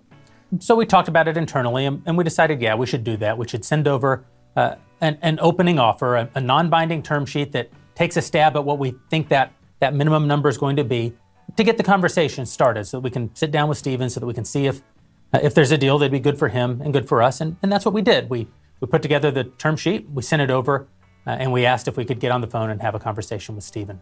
I'm going to walk you through that document, what it says, what it doesn't say, some of how Stephen represented it. I'm sure he feels like he was being accurate, but some of the things that he said are simply not true uh, based on the text. And, and, you know, Stephen's a very passionate guy. I think that he's uh, doing his level best to stand against what he sees as an injustice, but uh, there is no injustice in this document, as I think you'll see. And then I'll tell you what happened right after we sent the document when I finally did get on the phone uh, with Stephen. That's what I want to hear. So, first, here's the document the non binding confidential term sheet. I'm just going to walk you through it. Full transparency. This non binding term sheet sets forth the basic deal points of a proposed content production and distribution agreement between the Daily Wire LLC, the Texas Limited Liability Company, and Steven Crowder via his loan out. Uh, so that if and when the parties elect to move forward with a long form agreement, they can move quickly in preparing a definitive and binding agreement. That's just legalese. That means uh, this is just a conversation starter, and we're obviously going to have a negotiation uh, if we move forward, and a lot of these points are going to get beat up. And for those of you who've never been through a contract, I said that when we were watching it. Like you can negotiate that out, Stephen. uh, everything that you're willing to say yes to because there is going to be a negotiation because agents and lawyers are going to get involved because you can't read their mind and you don't know everything that will be important to them and everything that they'll want. You don't know even you know some of their sort of non-negotiable uh, points, and so you send over a, a loose offer, and then they're going to beat it up a little bit. They're going to say, well, this should be higher and this should be lower, and you're going to come back and say, no, we're going to stand firm here, but we're willing to compromise there. And over time, you either get to a deal or you don't get to a deal. But that, that's how a good faith negotiation always works. Yeah, yeah, yeah. 100% of every uh, interaction I've ever had with any talent, that's the process. Uh, and so here we go. Here was our offer a four year initial term with two year renewal at DW's sole discretion. That just means Stephen's going to work for DW for four years. Uh, and if it's going really well, DW can retain him for an additional two years. Two, uh, the fee. And remember, this is the, the minimum number uh, that we thought would get the conversation started with Stephen. $50 million for the initial term, plus $25 million for the renewal term if extended, paid in monthly installments. Like I say, minimum number. pretty big number, uh, but we thought for a talent like Stephen, this is probably the, the minimum number that's going to get, get us in the door so that we can sit down and talk to him. Three, production costs. Uh, this is important. We, we've never made a deal quite like the offer that we put in front of Stephen because Stephen, very independent guy. I mean, uh, all of our talent have very independent voices. Obviously, we can't tell them what to say. You know, Candace says what she wants, and Jordan Peterson says what he wants. Ben, Michael, uh, but Stephen has always built in this protection for himself that, that he wants to actually produce We'll see who his content. He doesn't who. want you know most of most of our guys they come to the studio and we turn on the cameras, we point the cameras, we point the lights. Stephen likes to do that with his own team uh, to just make doubly sure that no one's interfering with his content. Not that we would. Uh, and In so we basement, anticipated I that. assume? We said There's nothing wrong Crowder with that. bear the burden of production, including all costs associated therewith, on all the content contemplated herein, except on the quarterly and annual content contemplated below. We'll we'll get to that part uh, a little bit later. It's kind of a novel concept. Uh, the quality of the production will be as good as or better than is currently existing content. This just again, Steven's going to produce his own content. It has to be as good as the stuff uh, that Steven's audience has come to expect from him, um, and that'll come out of the 50 million. So it's not like it's not like all of that 50 million goes right in Steven's pocket. He's going to use some of it uh, to pay for Fair enough. producers and, and studio space and camera uh, equipment and operators and lights. Might have to kick a Uh, kid just like we're going to use some of you know the money that we make to pay for the infrastructure and the technology and the uh, marketing and the legal and all the other parts that go into making a successful business. Revenue collection that says we'll have the exclusive right to realize revenue in connection with all of his content and brand. We're paying you this guaranteed significant amount of money, $50 million. Uh, and for that, one of the things we're buying is the content, but we're also buying the right to monetize the content so that we can have a chance of making some money and not just spending money. What is the content? First, we broke this into daily, monthly, quarterly, and annual content. The daily content is going to be very obvious to you. He'll deliver a one and a half hour Louder with Crowder audio video show of a quality and kind consistent with the shows that he's currently producing four days a week. That's 192 original episodes a year if you factor in four weeks uh, of vacation, uh, including all ad reads and promotions as requested by us. So he's going to continue to produce his show, his, his Louder with Crowder show, four days a week, 192 times a year. Uh, and that'll include us being able to put ads in it and promotions in it. They'll be filmed in studio daily, Monday through Thursday. At least one hour of them will be outside the paywall. That's much how Stephen already operates. That's the part that goes out on podcasting. It's the part that goes out on YouTube. It's the part that goes out on Rumble. And at least 30 minutes inside the, D- the DW Plus paywall. So, in the same way that right now he has his Piss Off YouTube segment uh, that has historically been at uh, Blaze, well, he would still do that same kind of concept. 30 minutes of the show would now be behind our paywall. Uh, Crowder can bank or pre record a limited number of episodes upon our approval and reasonable discretion. Um, days without new original episodes will be scheduled in advance, subject to our reasonable approval. What's this about? Well, a guy like Crowder, you know, in addition to his four weeks of vacation, there's just also going to be times where he, for whatever reason, maybe he's got a speech, maybe he's got a stand up comedy gig somewhere around the country.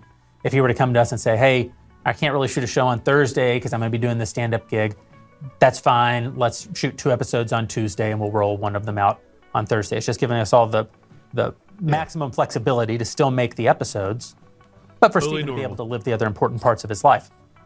192 episodes.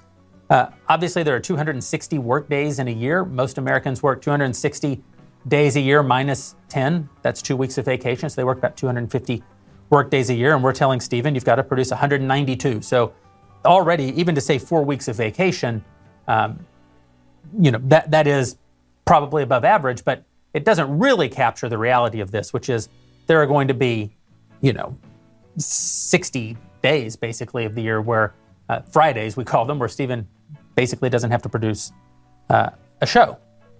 And you may say, well, that's still a lot. And I know Stephen says that's more than even, you know, network TV would uh, would ask for. Yeah, these are points that can be negotiated. I still think most people feel like, you know, if you're only working four days a week uh, and you get four weeks off every year and you can pre-schedule even additional time to be traveling by banking episodes, you would at least say, you may think, well, he needed to negotiate that and get it down to 170 or something. Sure, I thought he would, but it's certainly not unfair. Oh, this is great. I'm loving this. It's making 50 million dollars over the next four said, years. this is indulgent on my part. This is no days a year. news That substance whatsoever. Uh, what is monthly content? Well, you know, at Daily Wire, our members uh, are entitled to an Insider talk. uh, once a month with most of our talent, uh, and that's where our members get to interact with them, sort of one on one, ask them questions. So we're saying once They a month, air in their to do a dirty 90-minute all laundry. access, and any promotions and ad reads that would go in that. Right now, there are no ad reads in all access, but again, you're giving yourself it's a four, possibly six year deal. You're giving yourself a little latitude for things to change quarterly content. Uh, we asked that Stephen would produce one major promo video and photo shoot uh, coordinated by us for his content at the company. You know, we would want him to four times a year come in and Yeah, if anybody needs a a recap, let me know. Promo, very well. That gives us marketing assets to be able to go out and uh, and and sell subscriptions, sell That's way less than what I do, sell Simp. any merch that we were doing with them, sell the the entire idea of DW Plus.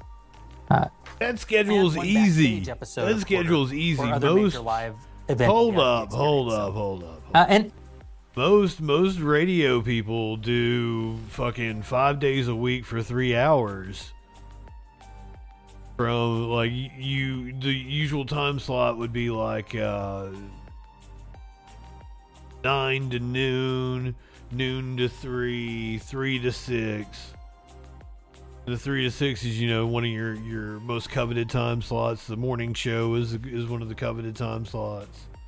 The six to nine a.m. is is a coveted time slot, and then the or used to be back when radio was relevant, back before everybody had their you know MP3s in the car and shit.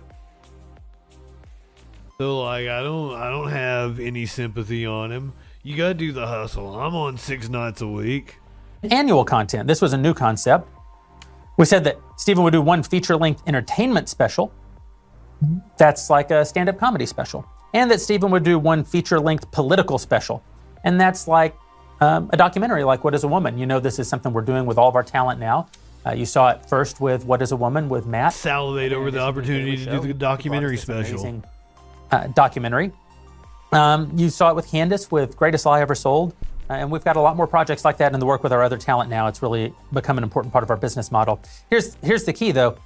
He doesn't have to pay for that out of his $50 million over the next four years. We would pay an additional amount every year for that. In the case of the of the political documentary, we'd give another $1.25 million of production costs.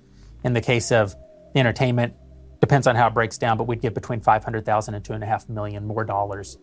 Uh, so you know, you're talking about e- just this is. I'll sign this contract. I want to do these four years, things. in addition to the 50 over the next four years. That's Uh, exactly then what I want to do. additional do. Crowder content. What is this? I don't know, but presumably over the next four to six years, we might come up with other things that either he wants to do or we want to do. So we built a, a sort of catch-all bucket.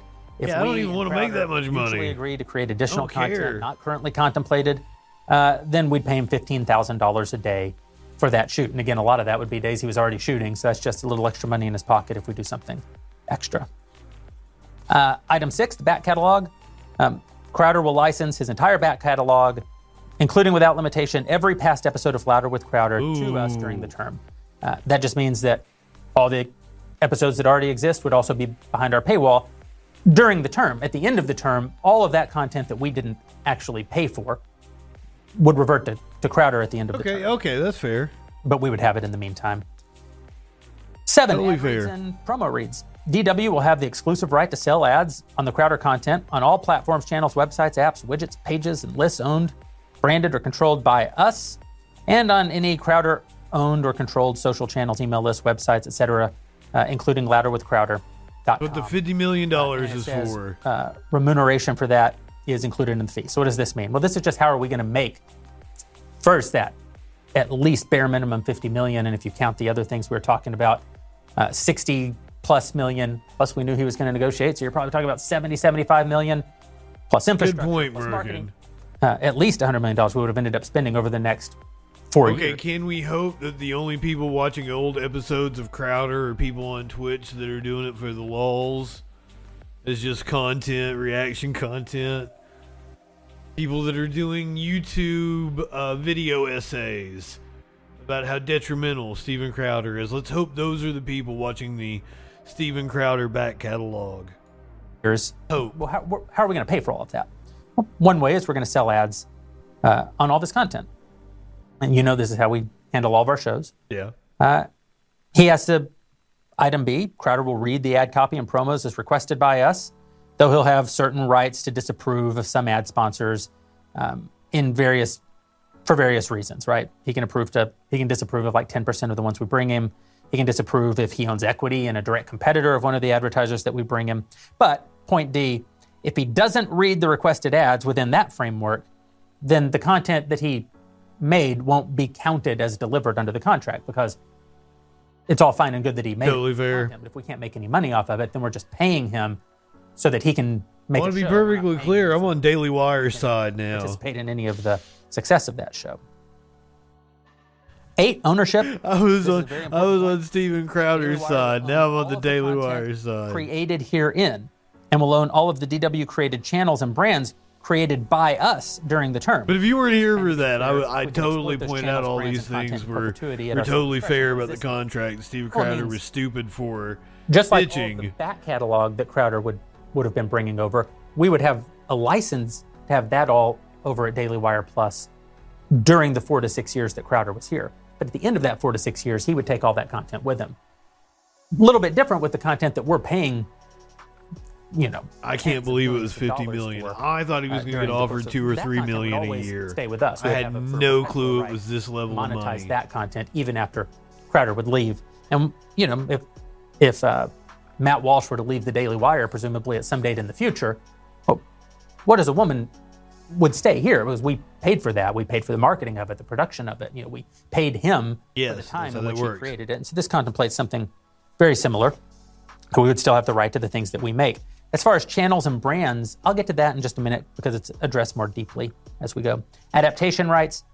All this says is that anything that Crowder says on any of this content, we can adapt it down into written content and put it up at uh, dailywire.com. So, you know, we already do a lot of this. You transcribe something that Ben says, you transcribe something that Michael Knowles says, and we can put that out as an article. They don't actually have to do the work of writing, rewriting their thoughts. I, is this what happens when you let your dad make your business decisions? decisions? will maintain the exclusive right to create and sell Crowder and Crowder content branded merchandise, and the remuneration for that's already included in the in the fee. So one of the ways that we can make money, put ads in a show. One of the ways that we can make money, sell uh, subscriptions around his content. One of the ways that we can make money is be responsible for his merch. Now that that would mean that we have to pay for the creation of the merch, pay for the marketing of the merch, but we would own the upside. What do I Email say if. Steven Crowder messaged me back right to now? manage, grow, and monetize all Crowder email lists during the Be back on his side. An enormous team here at the Daily Wire, and some of them full time think about email. So that's a burden that we would take off of Stephen having to manage his own email list, just like we manage uh, and pay the expenses on the merch. But we'll we'll get the upside of that. Remember, we're, we're trying to fill that 50, 60, 70, 100 million dollar hole and and to make profit. No profit email from gets poured back Steven in so Crowder. pay for all the infrastructure, all the technology, uh, and all the other ways that we're that we're fighting the fight. Social media management. This one was very something that Stephen seemed particularly aggravated by in his video, although I I don't understand why. Uh, it says DW will have the exclusive right to manage, curate, and monetize his official Facebook, YouTube, Apple Podcast, Spotify, Snapchat, Rumble, and other social media accounts, excluding his existing personal Twitter and Instagram accounts. So why why would we exclude some but not exclude others? Well, we're saying that during the term we have, of course, he puts his podcast on Apple Podcast. We're the ones monetizing the Apple Podcast. So this is just making clear that yes, if yes, we're selling ads in his podcast. The podcast goes out on Apple, Apple Podcast. That revenue comes back to us. Uh, we we put something up on Facebook.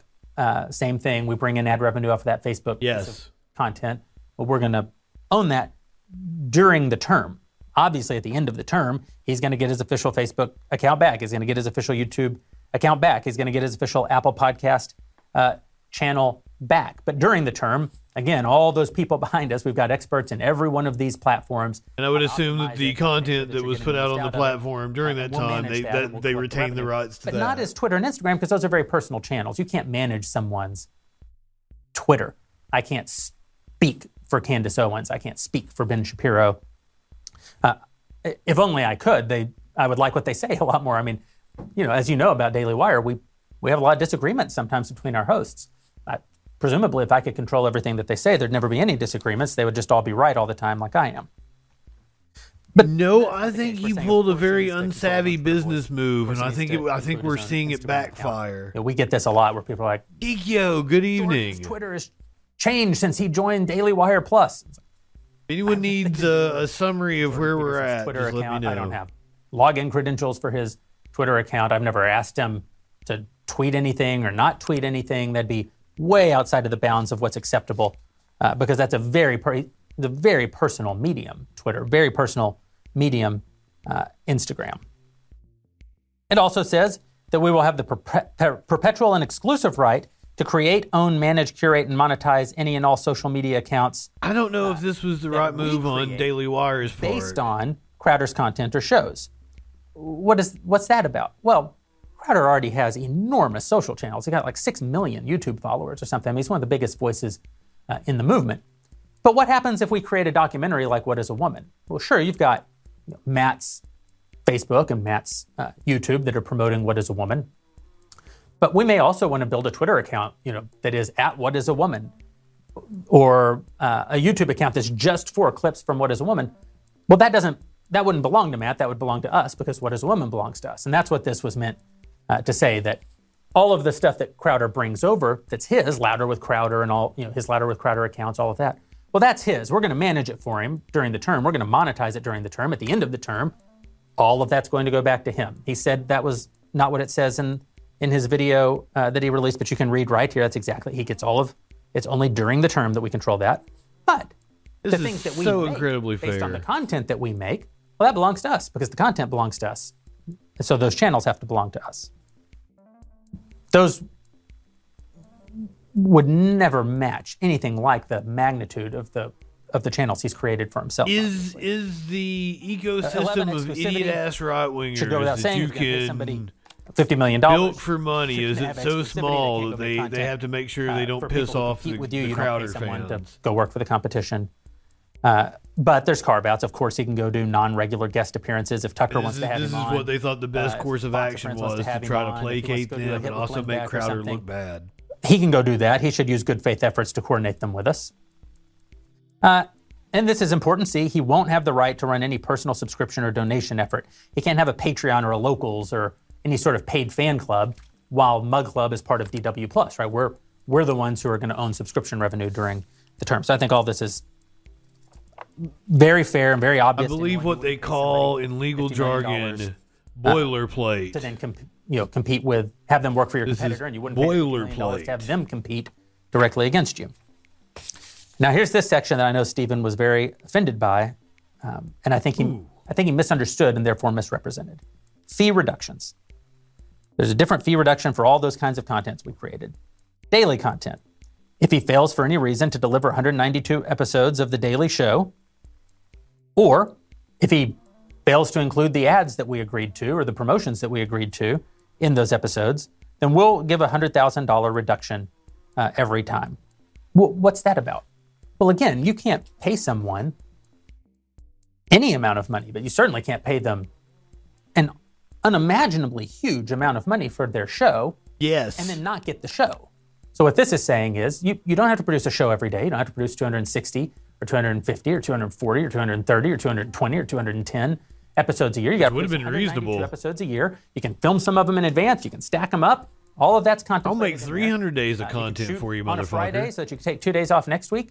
Three to five you hours a day. 192 episodes. We we can't pay you the same amount of money as if you did give us 192 episodes. So this is just yeah, you give us 192. Me fifty million times dollars. Four minus one, then out of your 50 million, we're hitting minus 100,000.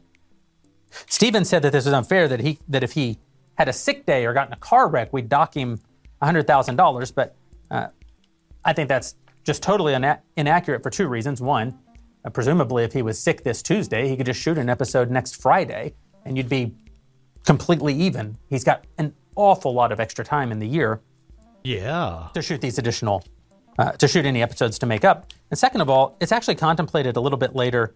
Uh, what happens if there's a disability? In fact, we'll just skip right to it. It's it's item E.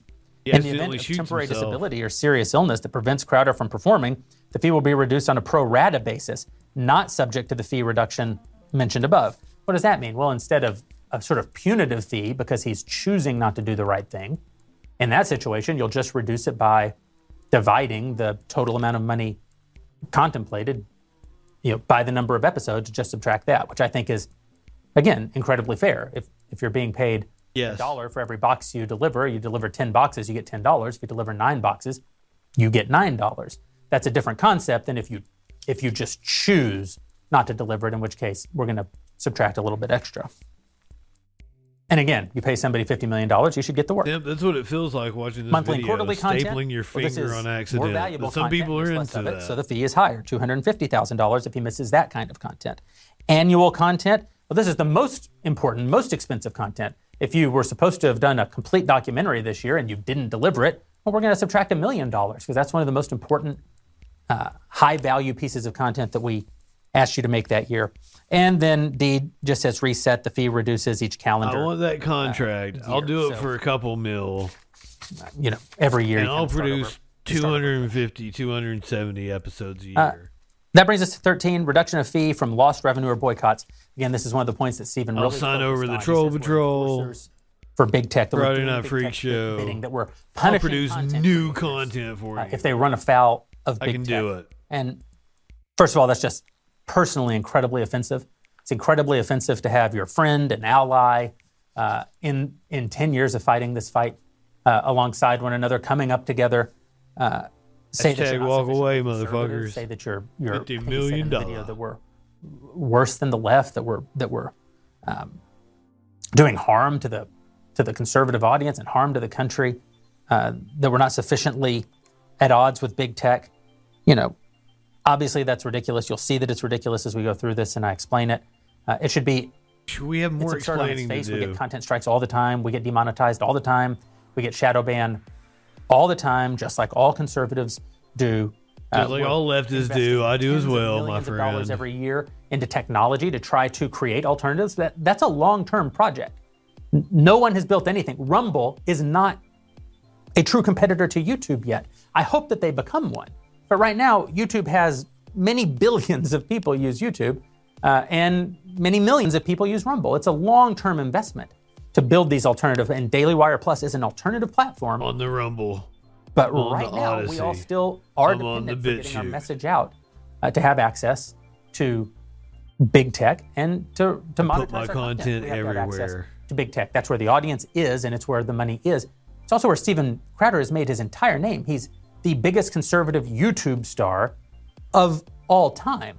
You know, he he put out his video criticizing us in this contract as not being sufficiently uh, conservative.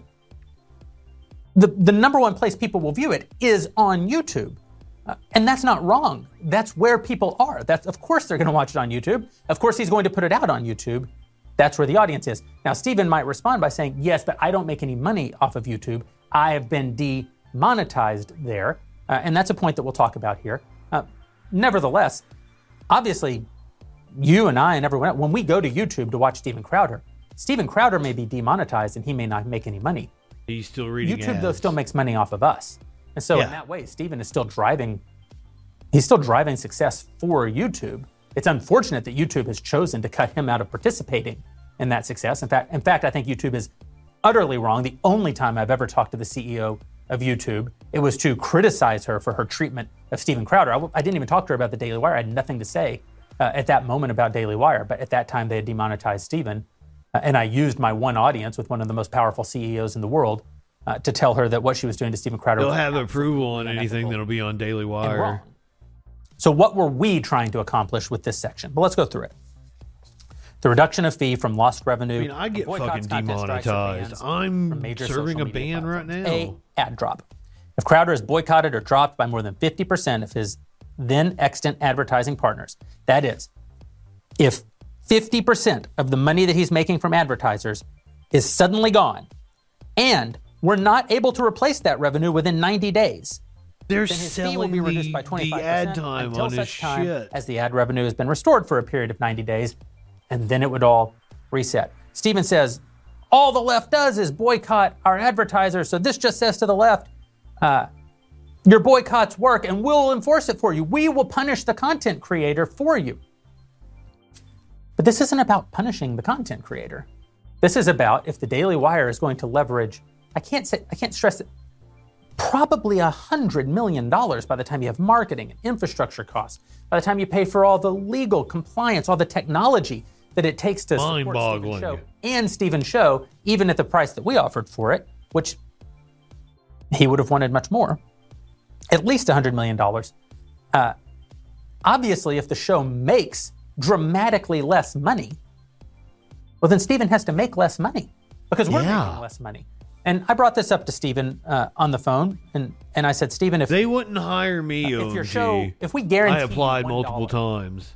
one dollar for your show, and the show makes one dollar in ad revenue and one dollar in subscription revenue, then how does it? How does the money work? Well, it works that Like I actually am in, like a production tech. guaranteed dollar. We get a dollar. What do we do? What do you do with your dollar? Well, you produce your show, and you pay yourself. What do we do with our dollar? Well, we market your show, provide all the back end infrastructure. Uh, The job was like for twenty three dollars an hour though. plus humans who work to make all of this continue to grow. By the way, we don't pay for one single person more than we need. Uh, there's no charity jobs. We're not giving our money away. Uh, if, if anything, we're understaffed by 50%. We ask more of our employees than any other company probably in America today. We drive people incredibly hard. Work like slaves. Because our resources are limited, because we're trying to accomplish so much for our values, for our movement. Uh, so we pay for that out of our dollar. I mean, and then we pay Simp, I've already had to compromise how- my, my that's how it works. values. I work for If the next several right wingers or have one of the dollars, for several right the ad dollar goes away. Now what happens?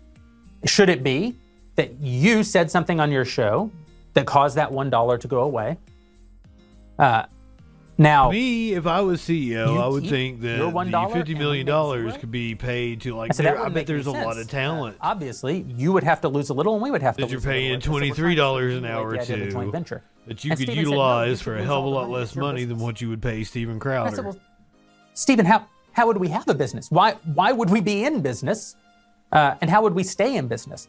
And Steven, this is a very important point. Steven, again, I think the most entertaining, uh, talented person in the conservative movement. I think one of the most entertaining and talented people in entertainment. Come on, man. Generally in the country today. Has, Come on, has man. created a very successful content generation company, a very successful on, production man. company. But Stevens never had to create the company that actually distributes, markets, and monetizes all of that content. Yes, that's what You know, I he this need. video about I need the person that of the does only True that. independent conservative voices, uh, and I find that incredibly offensive. You know, Steven, the whole time I've known him, has worked for someone else, uh, has been paid by someone else. That doesn't mean other people tell him what to say.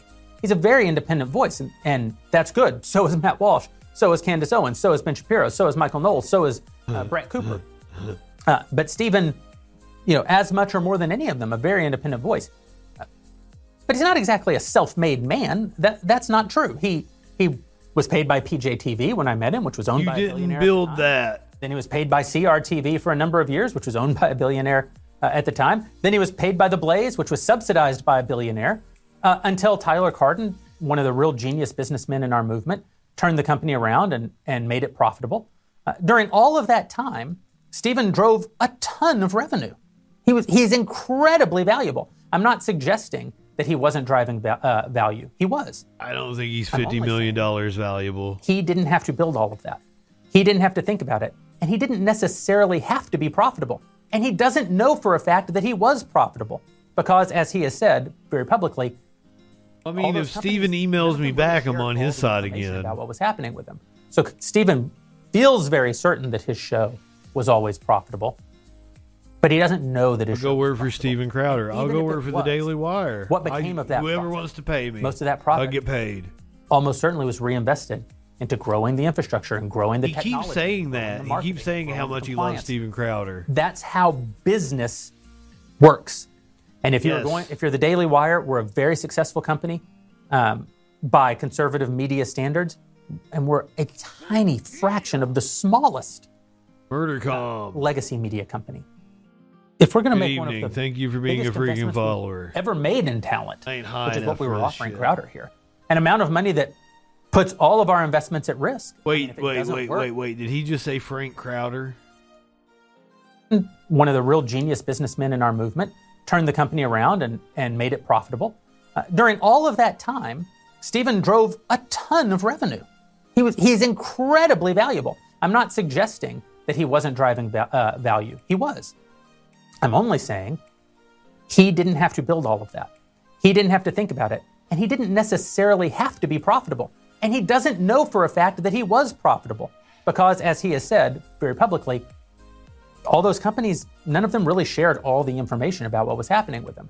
So Steven Shelley, good feels evening. very certain that his show was always profitable, but he doesn't know that his show was profitable. And even if it was, what became of that profit? Most of that profit almost certainly was reinvested into growing the infrastructure and growing the technology and growing the marketing and growing the compliance. That's how business works. And if you're going, if you're the Daily Wire, we're a very successful company um, by conservative media standards, and we're a tiny fraction of the smallest uh, legacy media company.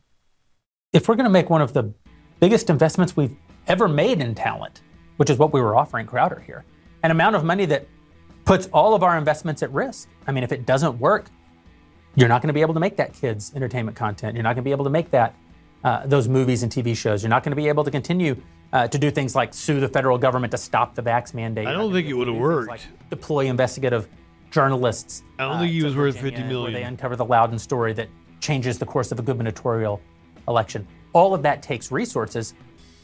When you leverage 50, 60, 70, 100 million dollars, uh, you're taking an enormous risk. You're putting all of that at risk. You don't do it cavalierly. You do it because you believe, and I do, that Steven is worth it, that he's incredibly valuable.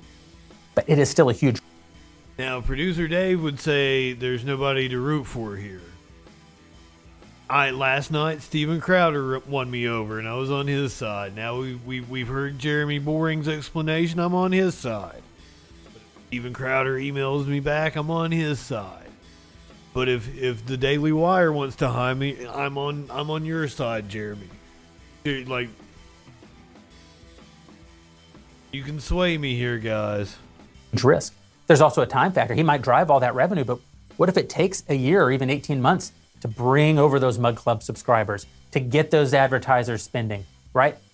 Well, you're losing eight figures a year in the interim while you're, or seven figures a year in the interim while you're doing that. So you can't just say, we're going to pay you $50 million, even if the show doesn't bring in any I, money. he needs an editor. He needed somebody to cut First down of all, his 25, script. 50 million minus 25% is not punishment by the standards of any human being. This should have been a world today, 20 right? minute That's video. punishment. That's just reality. He would still be being paid millions and millions of dollars, and we would be actively working with all those people that we're paying out of our cut to go find new advertisers. Then again, I've sat here and watched at the which whole point he'd be making his money again.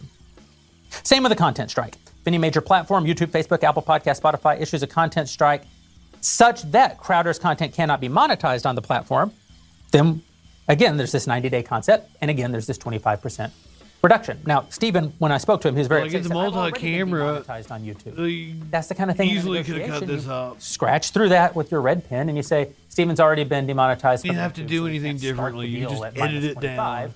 You have to already have anticipated that, and that would have been fine. That's just a that's just a very common. But if he were making a significant portion of his revenue on YouTube, and he lost that, Murdercom, you come to the right place then. it's not punishing him to say you will make. I don't do the Twitch We're drama. all going to make less. I'm the not real trying to tear anybody down. We took all the hit. Continue We'll, to we'll make fun of ourselves and we'll make fun of everybody else as well. And then we lose the business as a result. And now no one pays Steven anything. And no I'm one. just- I'm just here to find out what that news be doing. From scratch in crisis. Ban. And then we're doing the we're doing the Steven on any of the Crowder Daily Wire drama just because like being banned I'm a broadcaster and it's inside we'll release the feed, baseball. YouTube 20, if Apple and it's like a guilty pleasure 10, for me. Spotify 10. Same kind of concept.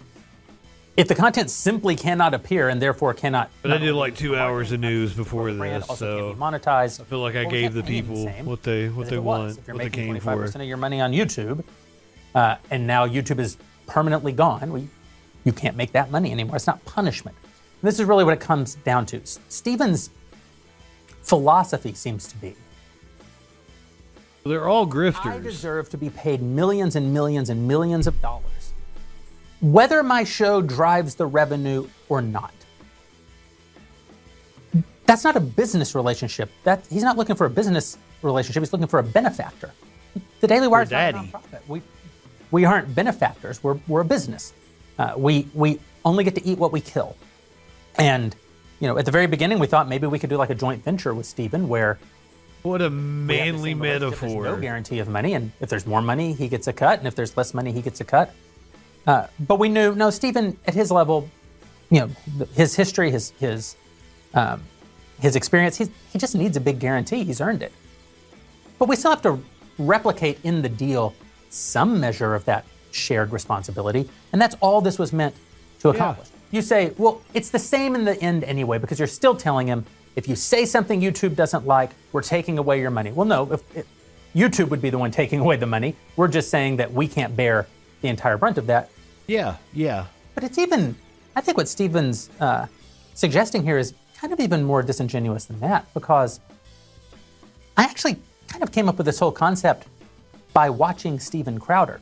I mean, I mentioned it before. Steven created this idea of piss off YouTube segment at Mug Club. And I saw it and thought it was genius. What does He it did mean? It means not create the idea of a paywall for content. speak to a huge audience. In fact, most of his audience, that's where they engage with him. subscription Right? The subscribers are a very small percentage of Steven's audience. Mug Club is a very small percentage of his audience. YouTube is the vast, overwhelming majority of Steven's audience. Uh, he can go on there and he can be risque and he can, he can do what he wants to do, but he, but he can be calculated too. And he can say, there are some things that I simply can't say here because these bastards hate free speech. For those things, come over to Mug Club and become a subscriber. And then for 30 minutes a day at the Blaze, he could say whatever he wanted. And I thought that was a genius thing, and I implemented it at Daily Wire because I was inspired by Steven, who, again, very talented guy, very smart guy. This is just meant to say the same thing. Hey, I want you to be Well, thoughtful. I, I want to reiterate that that is a very Doesn't well mean I want you to say established things that aren't business true. plan. Doesn't mean I want you to say things you don't believe. Doesn't mean I want you to bend the knee to big tech. What it means is I want you to preserve the revenue as best you can, preserve the audience as best you can. Fucking, you you can. could uh, order And videotapes of There's a reason Jerry Springer too hot for TV. multi, multi, Stuff multi, that they, they had to cut dollar out. Uh, there's a reason we have subscribers. It's so that there is a place where they can't take our voice away. They can't tell us what to say. So what should he do? He should go on YouTube. He should talk about the things that uh, he talks about, and then he should say, I "Listen, probably think of examples that study predate came out that. about uh, the COVID vaccine, and I want to talk about it, but these bastards at YouTube won't let me. Come over to Mug Club at Daily Wire But Plus. he's but he's trying. He okay. He's trying to slurp on on Steven's cock a little bit. we keep growing his brand. the, the knife hurts even more. people. We have those revenue opportunities, and Steven is free to say the things Steven. I want to make it perfectly clear that I believe that Steven Crowder's little video was to try to get more money out of the Daily Wire. For some reason, he thought if he took it public, he could like blackmail them into 70 million, 80 million. But it's backfired. I think I think they're turning him down with a public video.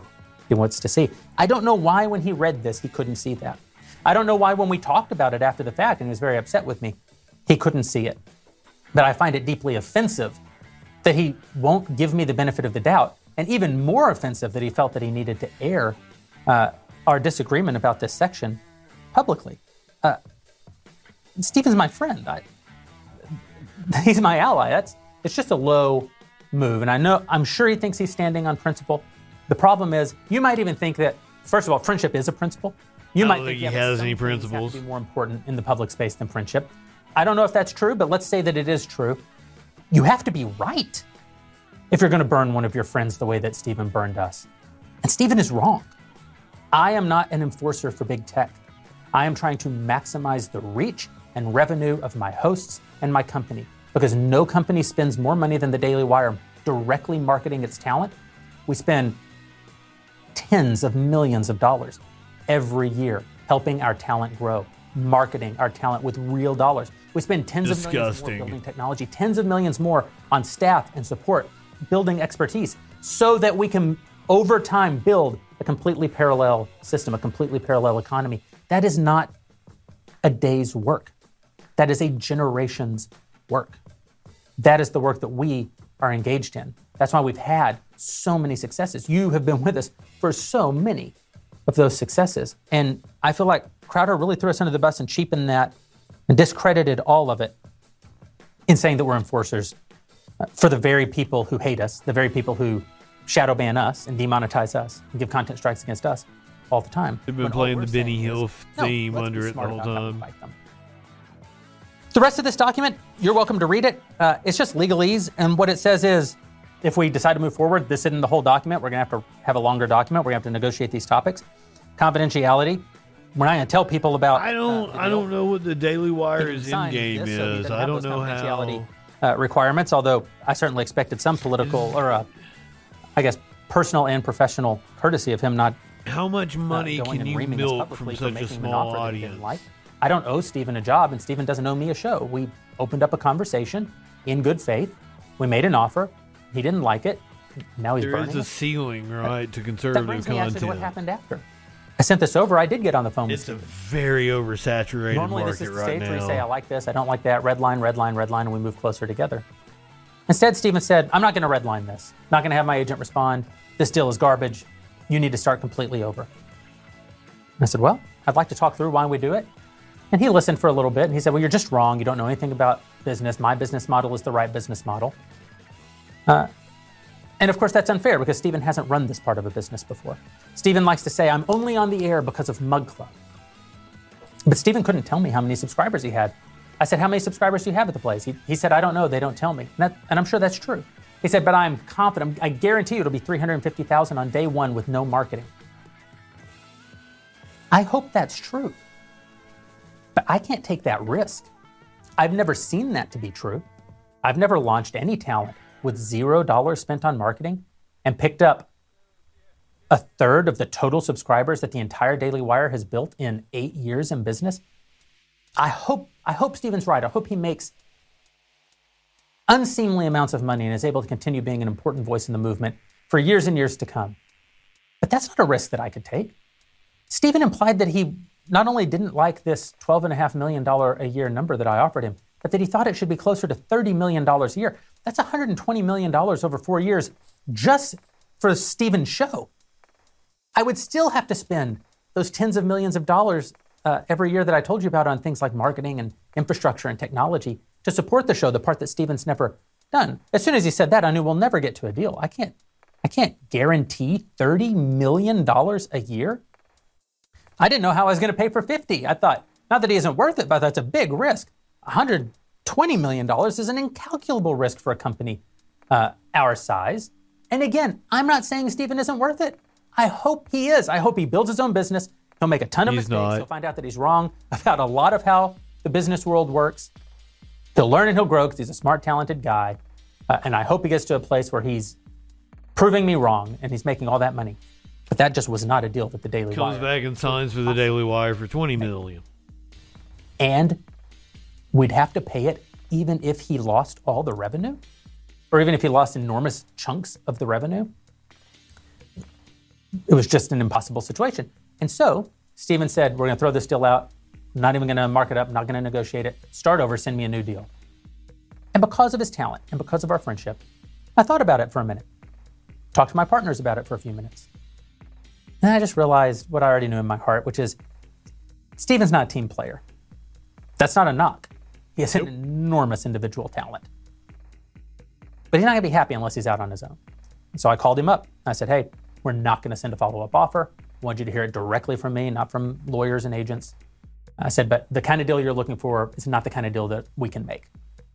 He was super gracious, uh, appreciative, kind. We agreed to continue forward as we always had as friends. We do favors for each other. I told him, if you stay at the Blaze or if you go off on your own, go to Rumble, go wherever, we're going to continue to write stories about you and promote you and have you on. Like, you know, we want you to be as successful as humanly possible. And we want to contribute to that. And we went our separate ways. And months went by. October goes by, November goes by, December goes by. And then a week ago, in January, Steven called me. And he said, Hey, man, uh, I can't unsee this contract that you sent me. Said, well, it's not a contract, it's a non binding term sheet. It's a conversation starter, but okay. And he told me his perspective on it that we were not paying him what he's worth, uh, that we don't understand his great business mind, and that he's it's going to go exactly the way he, the way that he thinks. and We're all going to be proven wrong. Well, I hadn't thought about said, that perspective, that it might be an op. That's not a risk I can take. And then he said, and you're just an enforcer is. for big tech. You're hurting young talent. I said, well, Steven, first of all, no two talent in our company have the same deal. Every deal is different because there's different circumstances. This is the kind of deal you make to protect a nine figure investment. You can't pay nine figures in expenses, even if the revenue dry, dries up.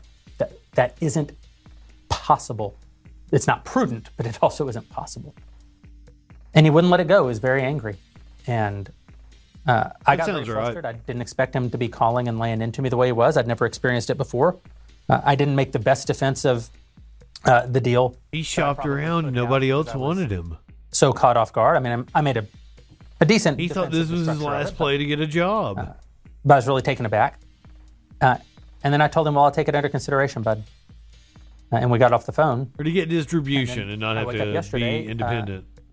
And he puts out this video laying into us. he doesn't believe in himself. You know, he redacted parts of the document. He didn't name us by name, and I'm sure on some level that was meant as a courtesy. But all it really did was create suspicion in our audience. I know a lot of you've been out there defending us, saying, "Well, this couldn't have possibly been the Daily Wire," and I don't want to be the guy who, three weeks later, Steven or someone else says that it was the Daily Wire, and you feel betrayed. Like, why'd these guys leave me out to dry? Uh, I appreciate your impulse to defend us, but we don't need to be defended. This is a fair offer.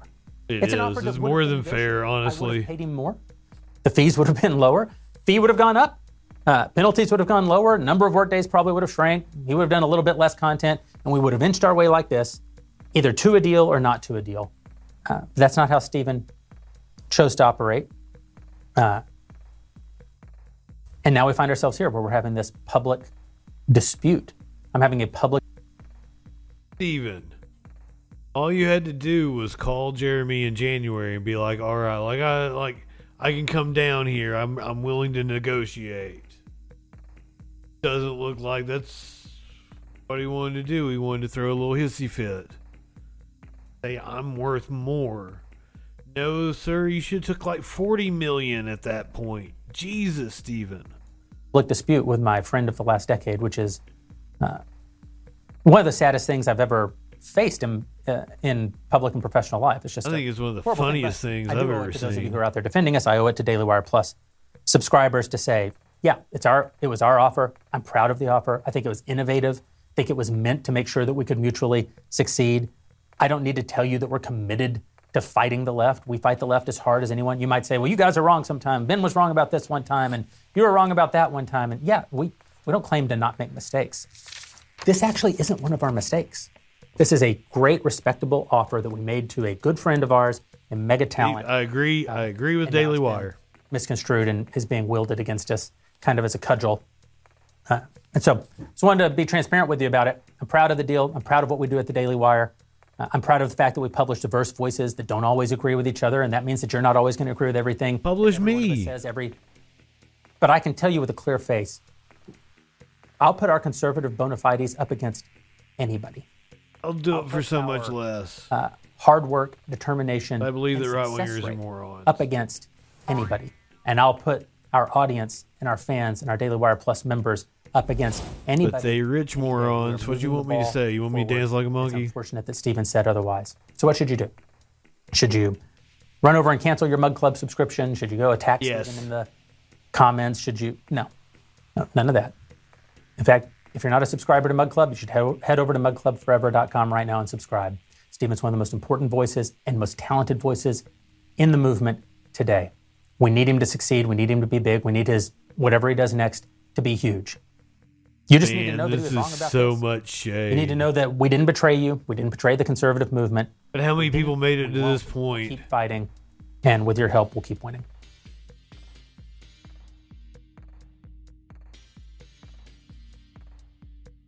Then again, I fucking watched the whole thing, so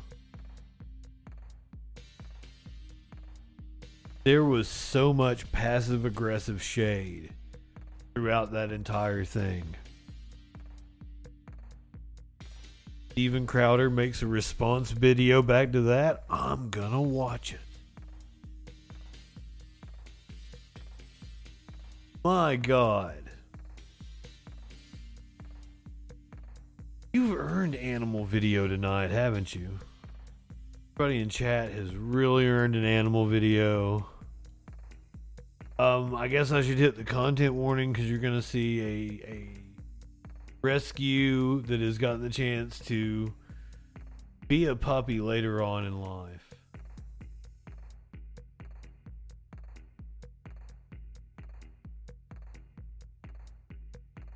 People like seeing puppies in the, in the shelter. You just watched an animal video.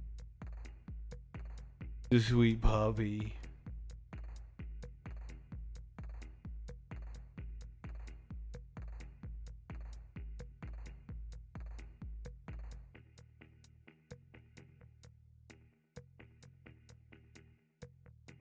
You're already smiling.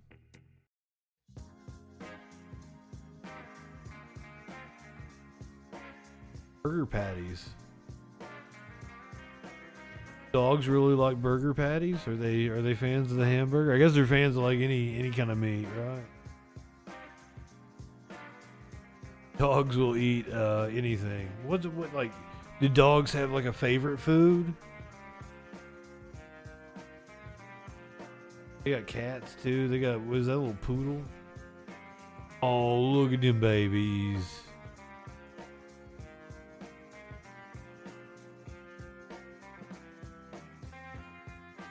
Double burger for his pants once a week. Hell yeah. Oh, look at that collar. She's got the cutest collar. Oh, sweet baby.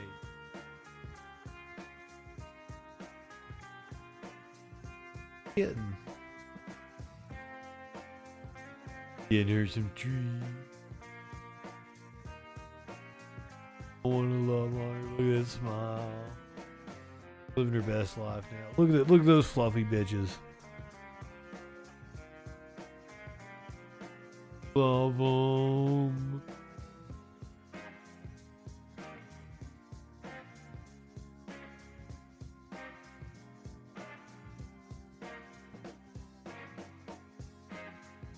Cuddly indeed. I love to cuddle her. And again, like every animal in this video, I'd totally cuddle. Animals in general, I'm pretty into cuddling. I'm not. I'm not around a lot of dogs.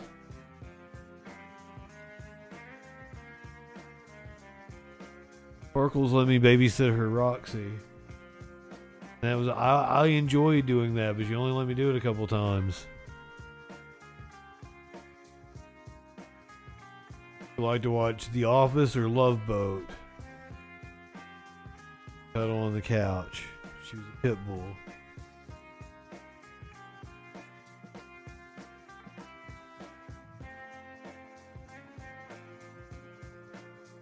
Front of the pit bull litter too. I mean, she was full grown.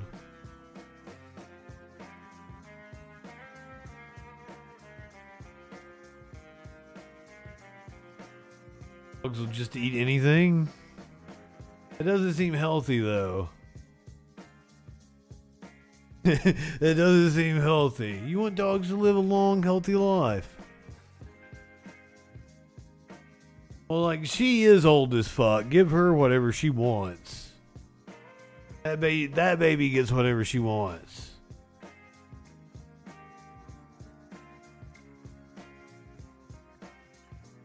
But like, like your your middle aged dog, because like my mom's cat died of fatty liver disease. That cat just ate food constantly.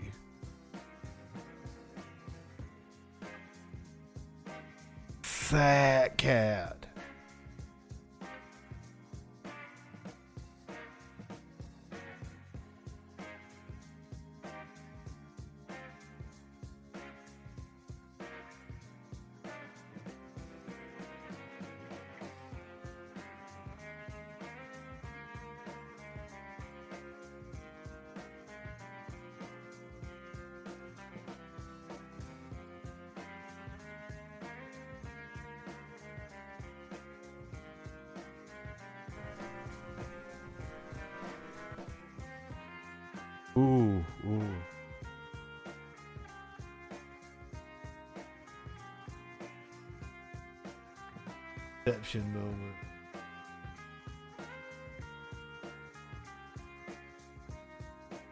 If you're watching on Twitch, let's go over and hang out with uh, Get a Dare. Uh, tragic news earlier, so he probably could use some hearing up.